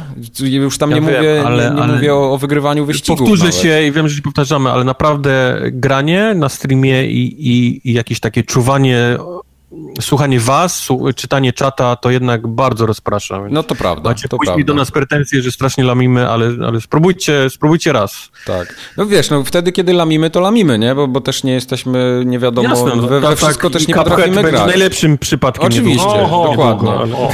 Ja też się nie uważam za jakiegoś wybitnego kierowcę w ścigałkach czy coś, ale samo to, że po streamie jeszcze trochę sobie pojeździłem i nie miałem problemu, żeby wygrać, wiesz, ten przeciwnik ustawiony na 60, ale ustawiłem sobie odpowiednio samochód, trochę się skupiłem, zmieniłem sobie może trochę kamerę na inną, bo gdzieś tam jakiś tuning zrobiłem i wiesz, udawało mi się wygrywać te wyścigi nawet, nie? I już nie było problemu, a na streamie jednak nie dawało rady, bo zawsze gdzieś tam jakiś błąd się popełniło. No ale już to nawet pomijając to, no to ta gra jest po prostu hardkorowa. Wydaje mi się, że momentami zbyt hardkorowa, bo na przykład jeżdżenie po mokrym torze, no to już jest naprawdę taka męka, że ale to w ogóle nie daje frajdy. Dobrze, że nie jest jakimś klonem Forzy. A to tak, pewnie. Dobrze, że ma swój styl. Ja się bardzo cieszę z tego, że ona jest hardkorowa, że mi się udało zrobić naprawdę dobry symulator samochodu. Tak. Ja mam jedynie pretensje do tego, że jestem nie dbają o mnie. Tak. Mi się na przykład ten Project Cars dużo bardziej podoba niż te wszystkie takie hardkorowe symulatory typu iRacing, czy jakieś tam R-Factory, czy nawet to Assetto Corsa, które takie koślawe wyszło strasznie, bo to też w mękach powstawało. To ten Project Cars to jest o niebo lepszy produkt w ogóle jako gra, nie? Taka, że to jest kompletne, dopracowane, ma fajne menusy. O ile jedynka była taka strasznie surowa i nawet te fonty miała jakieś takie niedopracowane i te menusy takie rozpieprzone, to tutaj widać, że to już naprawdę jest ogromny postęp zrobiony. Model jazdy jest inny, jest cały czas hardkorowy, ale jako gra to już się zdecydowanie broni, więc jeśli ktoś lubi wyścigi i naprawdę ma na czym pojeździć, w sensie kierownicę z pedałami, to ja polecam Project Cars, bo tam naprawdę możliwości ustawień to jest tak ogromna w ogóle rzesza przycisków, suwaczków. I może nie tyle w samym modelu jazdy, co bardziej w takim modelu że możesz sobie ustawić porę dnia, że możesz na przykład ustawić, że wyścig będzie się składał z 3 pór dnia i one będą się dynamicznie zmieniały, ale każda z nich będzie randomowa, więc możemy, no totalnie wszystko można poustawiać. Długość wyścigu. Pogody, tam jest tak. I oddaję mgły. Dokładnie, rodzajem góry, kropli. Tam jest nawet ten taki, takie wyścigi po lodzie, ale to jest tak na zasadzie ciekawostki. Brakowało tylko jakiejś takiej na przykład apokalipsy, gdzie Motorstorm. Meteory spadają i ty musisz to jeszcze brakuje tylko takiej pogody. Tak. Mi to osobiście na przykład te wyścigi po lodzie już absolutnie nie dają frajdy. To jest takie bardziej ciekawostka, że jest, okej, nasz silnik na to pozwala, możemy się tutaj pościgać, w sobie to wybrać, ale frajdy nie ma żadnej dla mnie, to w ogóle nie dyskutuję. Jest bardzo dużo torów, są warianty tych torów, czyli no, możemy sobie naprawdę wybrać to, co nam się podoba i to wszystko jest dostępne od pierwszego momentu, więc nie trzeba w ogóle jeździć tej kariery, żeby odblokować jakieś samochody, trasy. Możemy sobie, jak ktoś na przykład ma mało czasu, wskakuje sobie single race, ustawia wszystkie parametry, ilość przeciwników, czas, godzina, co tam ma się dziać na torze, z którego miejsca chcemy startować. Tego też na streamie nie mogłem znaleźć, ale potem się okazało, że to jest w grze, że mogę startować z randomowej pozycji, z początku stawki, a ja zawsze miałem ustawione, że startuję ostatni. Dlatego też ciężko mi było się przebić na pierwsze miejsce, bo to jednak 16 aut wyprzedzić, jak dobrze jadą, to też nie jest takie hop-siup. No, to więc... jest coś, czego brakuje w Forzie zawsze. To był zawsze jakieś takie nie wiadomo, dlaczego zawsze startowałeś gdzieś tak albo z końca, albo miałeś 3 samochody za sobą. Tak. Nigdy nie było jakiegoś takiego przepisu, dlaczego na przykład, albo nigdy nie było opcji, żebyś sobie wybrał kwalifikacyjne jakimś jazdy, żebyś mógł się wyżej podpiąć. Dokładnie. Tu jest na przykład fajne to, co mi się bardzo podoba, bo tam jeździmy w różnych seriach wyścigowych. Czy to jest seria GT, czy to są jakieś supercarsy, czy to jest jakieś tam Le Mans, czy jakieś jeszcze inne wyścigi, czy namiastka formuły, to możesz sobie wziąć taki tryb zasad i przepisów obowiązujących w danym tym motorsporcie. Czyli na przykład kwalifikacje są dokładnie takie, jak powinny być, przepisy zachowania na torze dopuszczalne, jeśli chodzi tam o jakieś wyjeżdżanie za zakręty czy coś. Wszystko jest dokładnie tak jak w każdej serii wyścigowej i to mi się strasznie podoba, że naprawdę jak ktoś jest wkręcony w te wyścigi, to będzie czerpał zajebistą radochę. Ale nawet te wszystkie ustawienia, gdzie asysty, które normalnie są po prostu asystami, tutaj masz nawet tryb asyst, które przypominają, że działają tak jak prawdziwe asysty w samochodzie. Tak, dokładnie. No, także różnych ustawień. No jest tego dużo. Tryb kariery jest fajny, tak samo jak ten z zeszłej części, bo zaczynamy od dowolnie wybranej serii wyścigowej i jedziemy cały sezon nią. I w międzyczasie możemy brać udział w innych wyścigach i tak z sezonu na sezon, wiesz, tam statystyki różne się obliczają. Masa rzeczy jest naprawdę, dla mnie to jest bardzo kompletna i że jak zaczniesz rozbudowana gra. Tam sezon go-kartowy, to nie jest tak, że musisz go, wiesz, dojechać do końca, zanim pozwoli ci coś innego, tylko możesz sobie gdzieś tam na zmianę czymś jeździć. Oczywiście. To jest właśnie dobre. Także to mi się bardzo podoba. Gra jest też prześliczna. Naprawdę warunki pogodowe, tamte deszcze, wszystkie mgły, słoneczko, jakieś odbicia. Naprawdę robi to wrażenie. To na streamie było często mówiono o tym, że gra wygląda ładnie. Nawet Tartak. Szczególnie mi się podobały i mówię to serio. Ślady wody po oponach. Jak już samochód przejechał przez tą kałużę, to zostawały takie smugi jeszcze wody na tym. No jest. To... No, coraz będzie to ładniejsze, im bardziej ta technologia kart graficznych czy konsol tak samo też idzie do przodu, to te gry będą też ładniejsze. No, fajnie by było, żeby też te gry były coraz bardziej rozbudowane, jeśli chodzi o gameplay i nie wiem, AI, niż tylko grafikę, nie? Bo to zawsze wszystko w grafikę idzie, a potem właśnie masz takich przeciwników, którzy albo jadą po sznurku, albo ci wjadą w dupę na zakręcie i to takie jest nie do końca fajne. Też jakoś dużo nie pograłem w ten Project Cars, więc się nie wypowiem odnośnie samych wyścigów, tego jak ci przeciwnicy się zachowują. Z tego, co na razie mi się jeździło, to oni potrafią jeździć. Są skubani, tak. No, nie po to gram w gry, żeby ktoś był lepszy ode mnie. No, także ten... póki co polecam. To, tak jak mówię, ta gra ma swoją grupę odbiorców, bardziej hardkorowców jednak niż casuali. Casuale powinni zdecydowanie zagrać w Forzę, a ci hardkorzy potrzebujący wyzwania to Project Cars. Zdecydowanie tak. I tyle chyba. Dobrze. A powiedzcie mi jeszcze tak szybko o tym Ruinerze, bo był stream, ale ja chciałbym się dowiedzieć o Ruinerze jednej rzeczy, bo widziałem recenzję na chyba Poligonie i nie pamiętam, kto ją pisał, ale strasznie ją zbeształ za poziom trudności. I ona rzeczywiście jest taka trudna? Jest trudna, faktycznie. Jak dojdziesz do... Początek jest dość prosty, bo tam te 2 godziny, które ja właściwie doszedłem do takiego jakiegoś większego jednego bossa, który faktycznie gdzieś tam mnie zatrzymał na chwilę, ale mi się udało. Ale później to już jest... Tutaj mógłbym powtarzać zdania, które Tartak z Cupheada gdzieś przytaczał, ale to jest właśnie też takie uczenie się movesetu bossów, czyli częste ginięcie i uczenie się, co on robi, jak się zachowuje, jak mu się później zmieniają fazy i tak dalej, więc dużo ginięcia, na szczęście szybko wstajesz, szybko jest checkpoint, więc możesz próbować cały czas od początku, ale naprawdę jest trudna gra. Co najlepsze, ja cały czas gram na easy, I wcale nie jestem w stanie powiedzieć, że wiesz, przebiegam. Absolutnie nie, więc nie mogę sobie wyobrazić, jak ta gra chodzi na hard. No tak jak Butcher.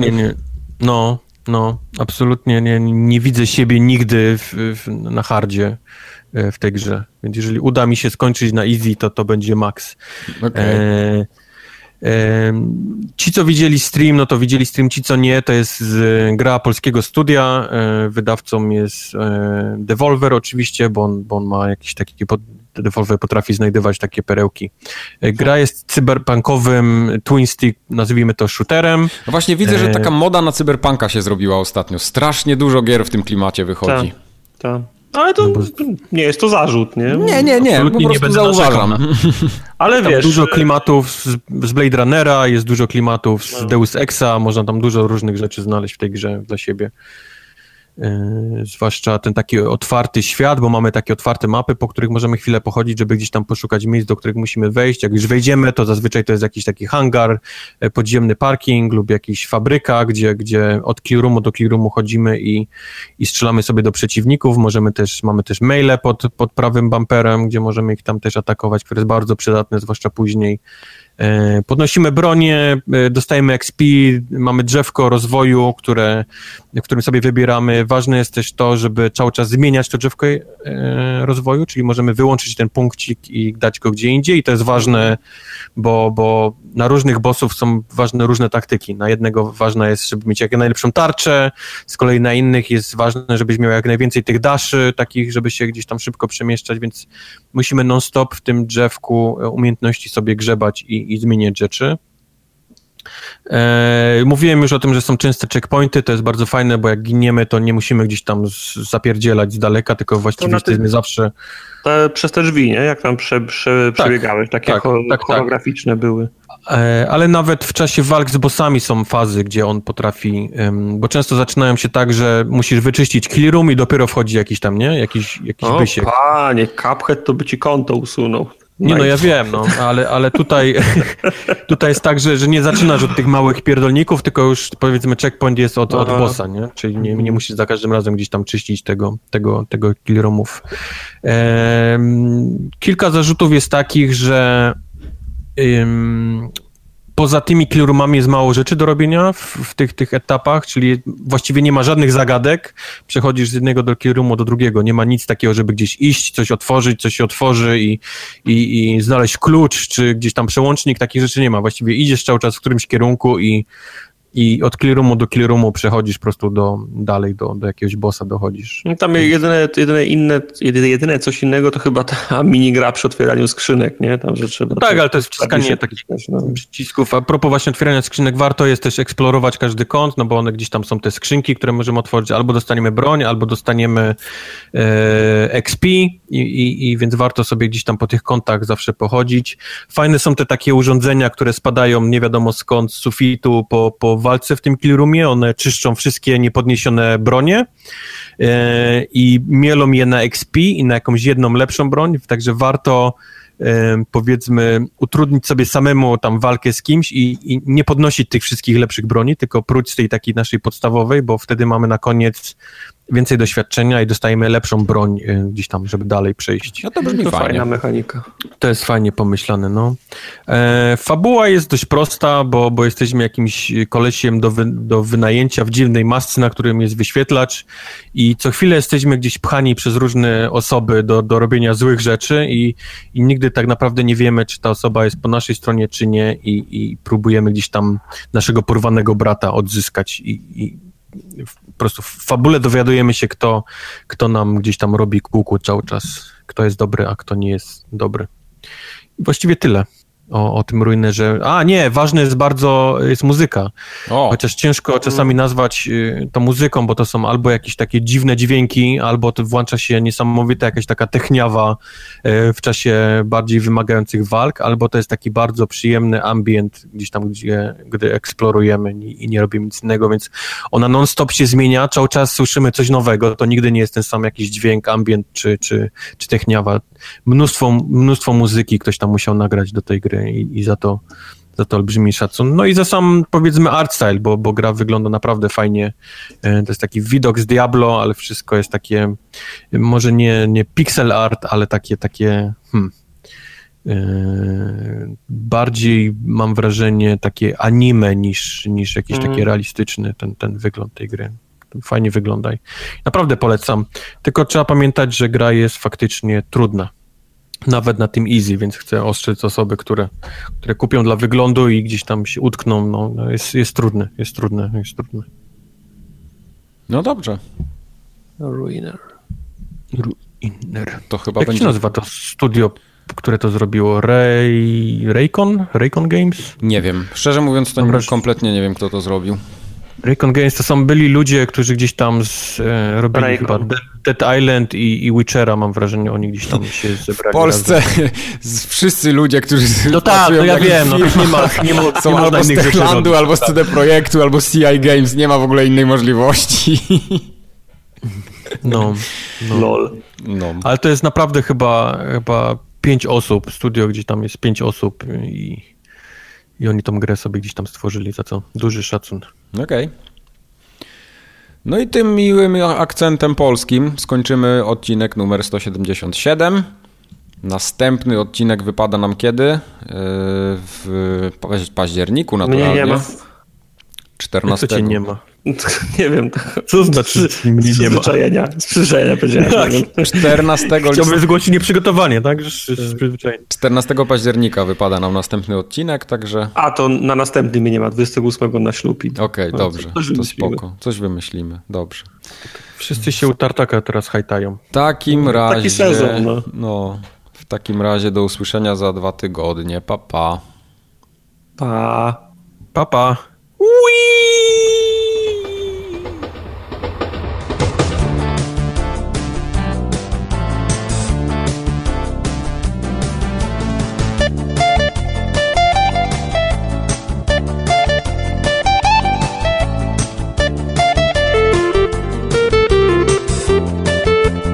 I tam jak zaczęliśmy biegać naokoło tego kompleksu, bo oczywiście taki był pomysł, żeby łazić gdzieś tam po nocy, to się okazało, że obok jest taka wielka stodoła stoi, z zewnątrz taka niepozorna, w środku utrzymana... Jest auto, bo to jest Forza Horizon, znalazłeś tego. No, żebyś wiedział, Ferrari. Patrzymy, że kola tam wychodzi, panie, co pan tam robisz? O nie, bo zamykam tutaj, bo tego, a co tam jest w środku, pokaż, nie? Okazało się, że kurwa jakiś kolos z Trójmiasta ma tam kolekcję samochodów, nie? No, tak. I tam Ferrari, Porszaki, Lamborghini z lat 60., 70., nie? Zajebiste auta, nie? Tam z 30 samochodów stało.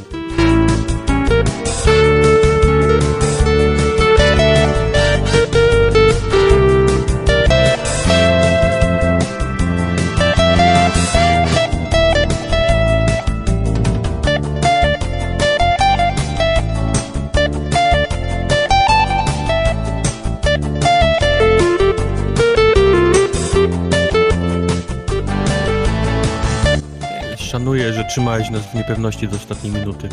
Że co, że nie będzie mnie? Tak, że nie będzie mnie. Nie, Nie chciałem ten. Nie, chciałem jak najwięcej w tego w Cupheada pograć, bo mimo iż klucz był wcześniej, to on mi się odblokował dopiero wczoraj o 15, czyli jak już mnie nie było w domu. Pierdolisz. Nie? Tak.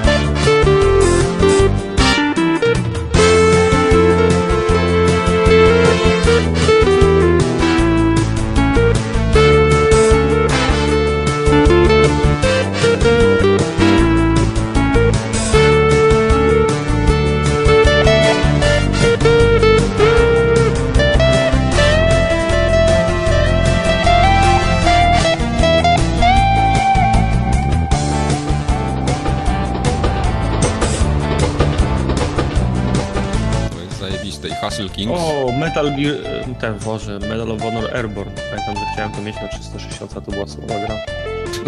A teraz nie będę miał. Nie, no super! Teraz będę miał! Cieszymy się twoim szczęściem.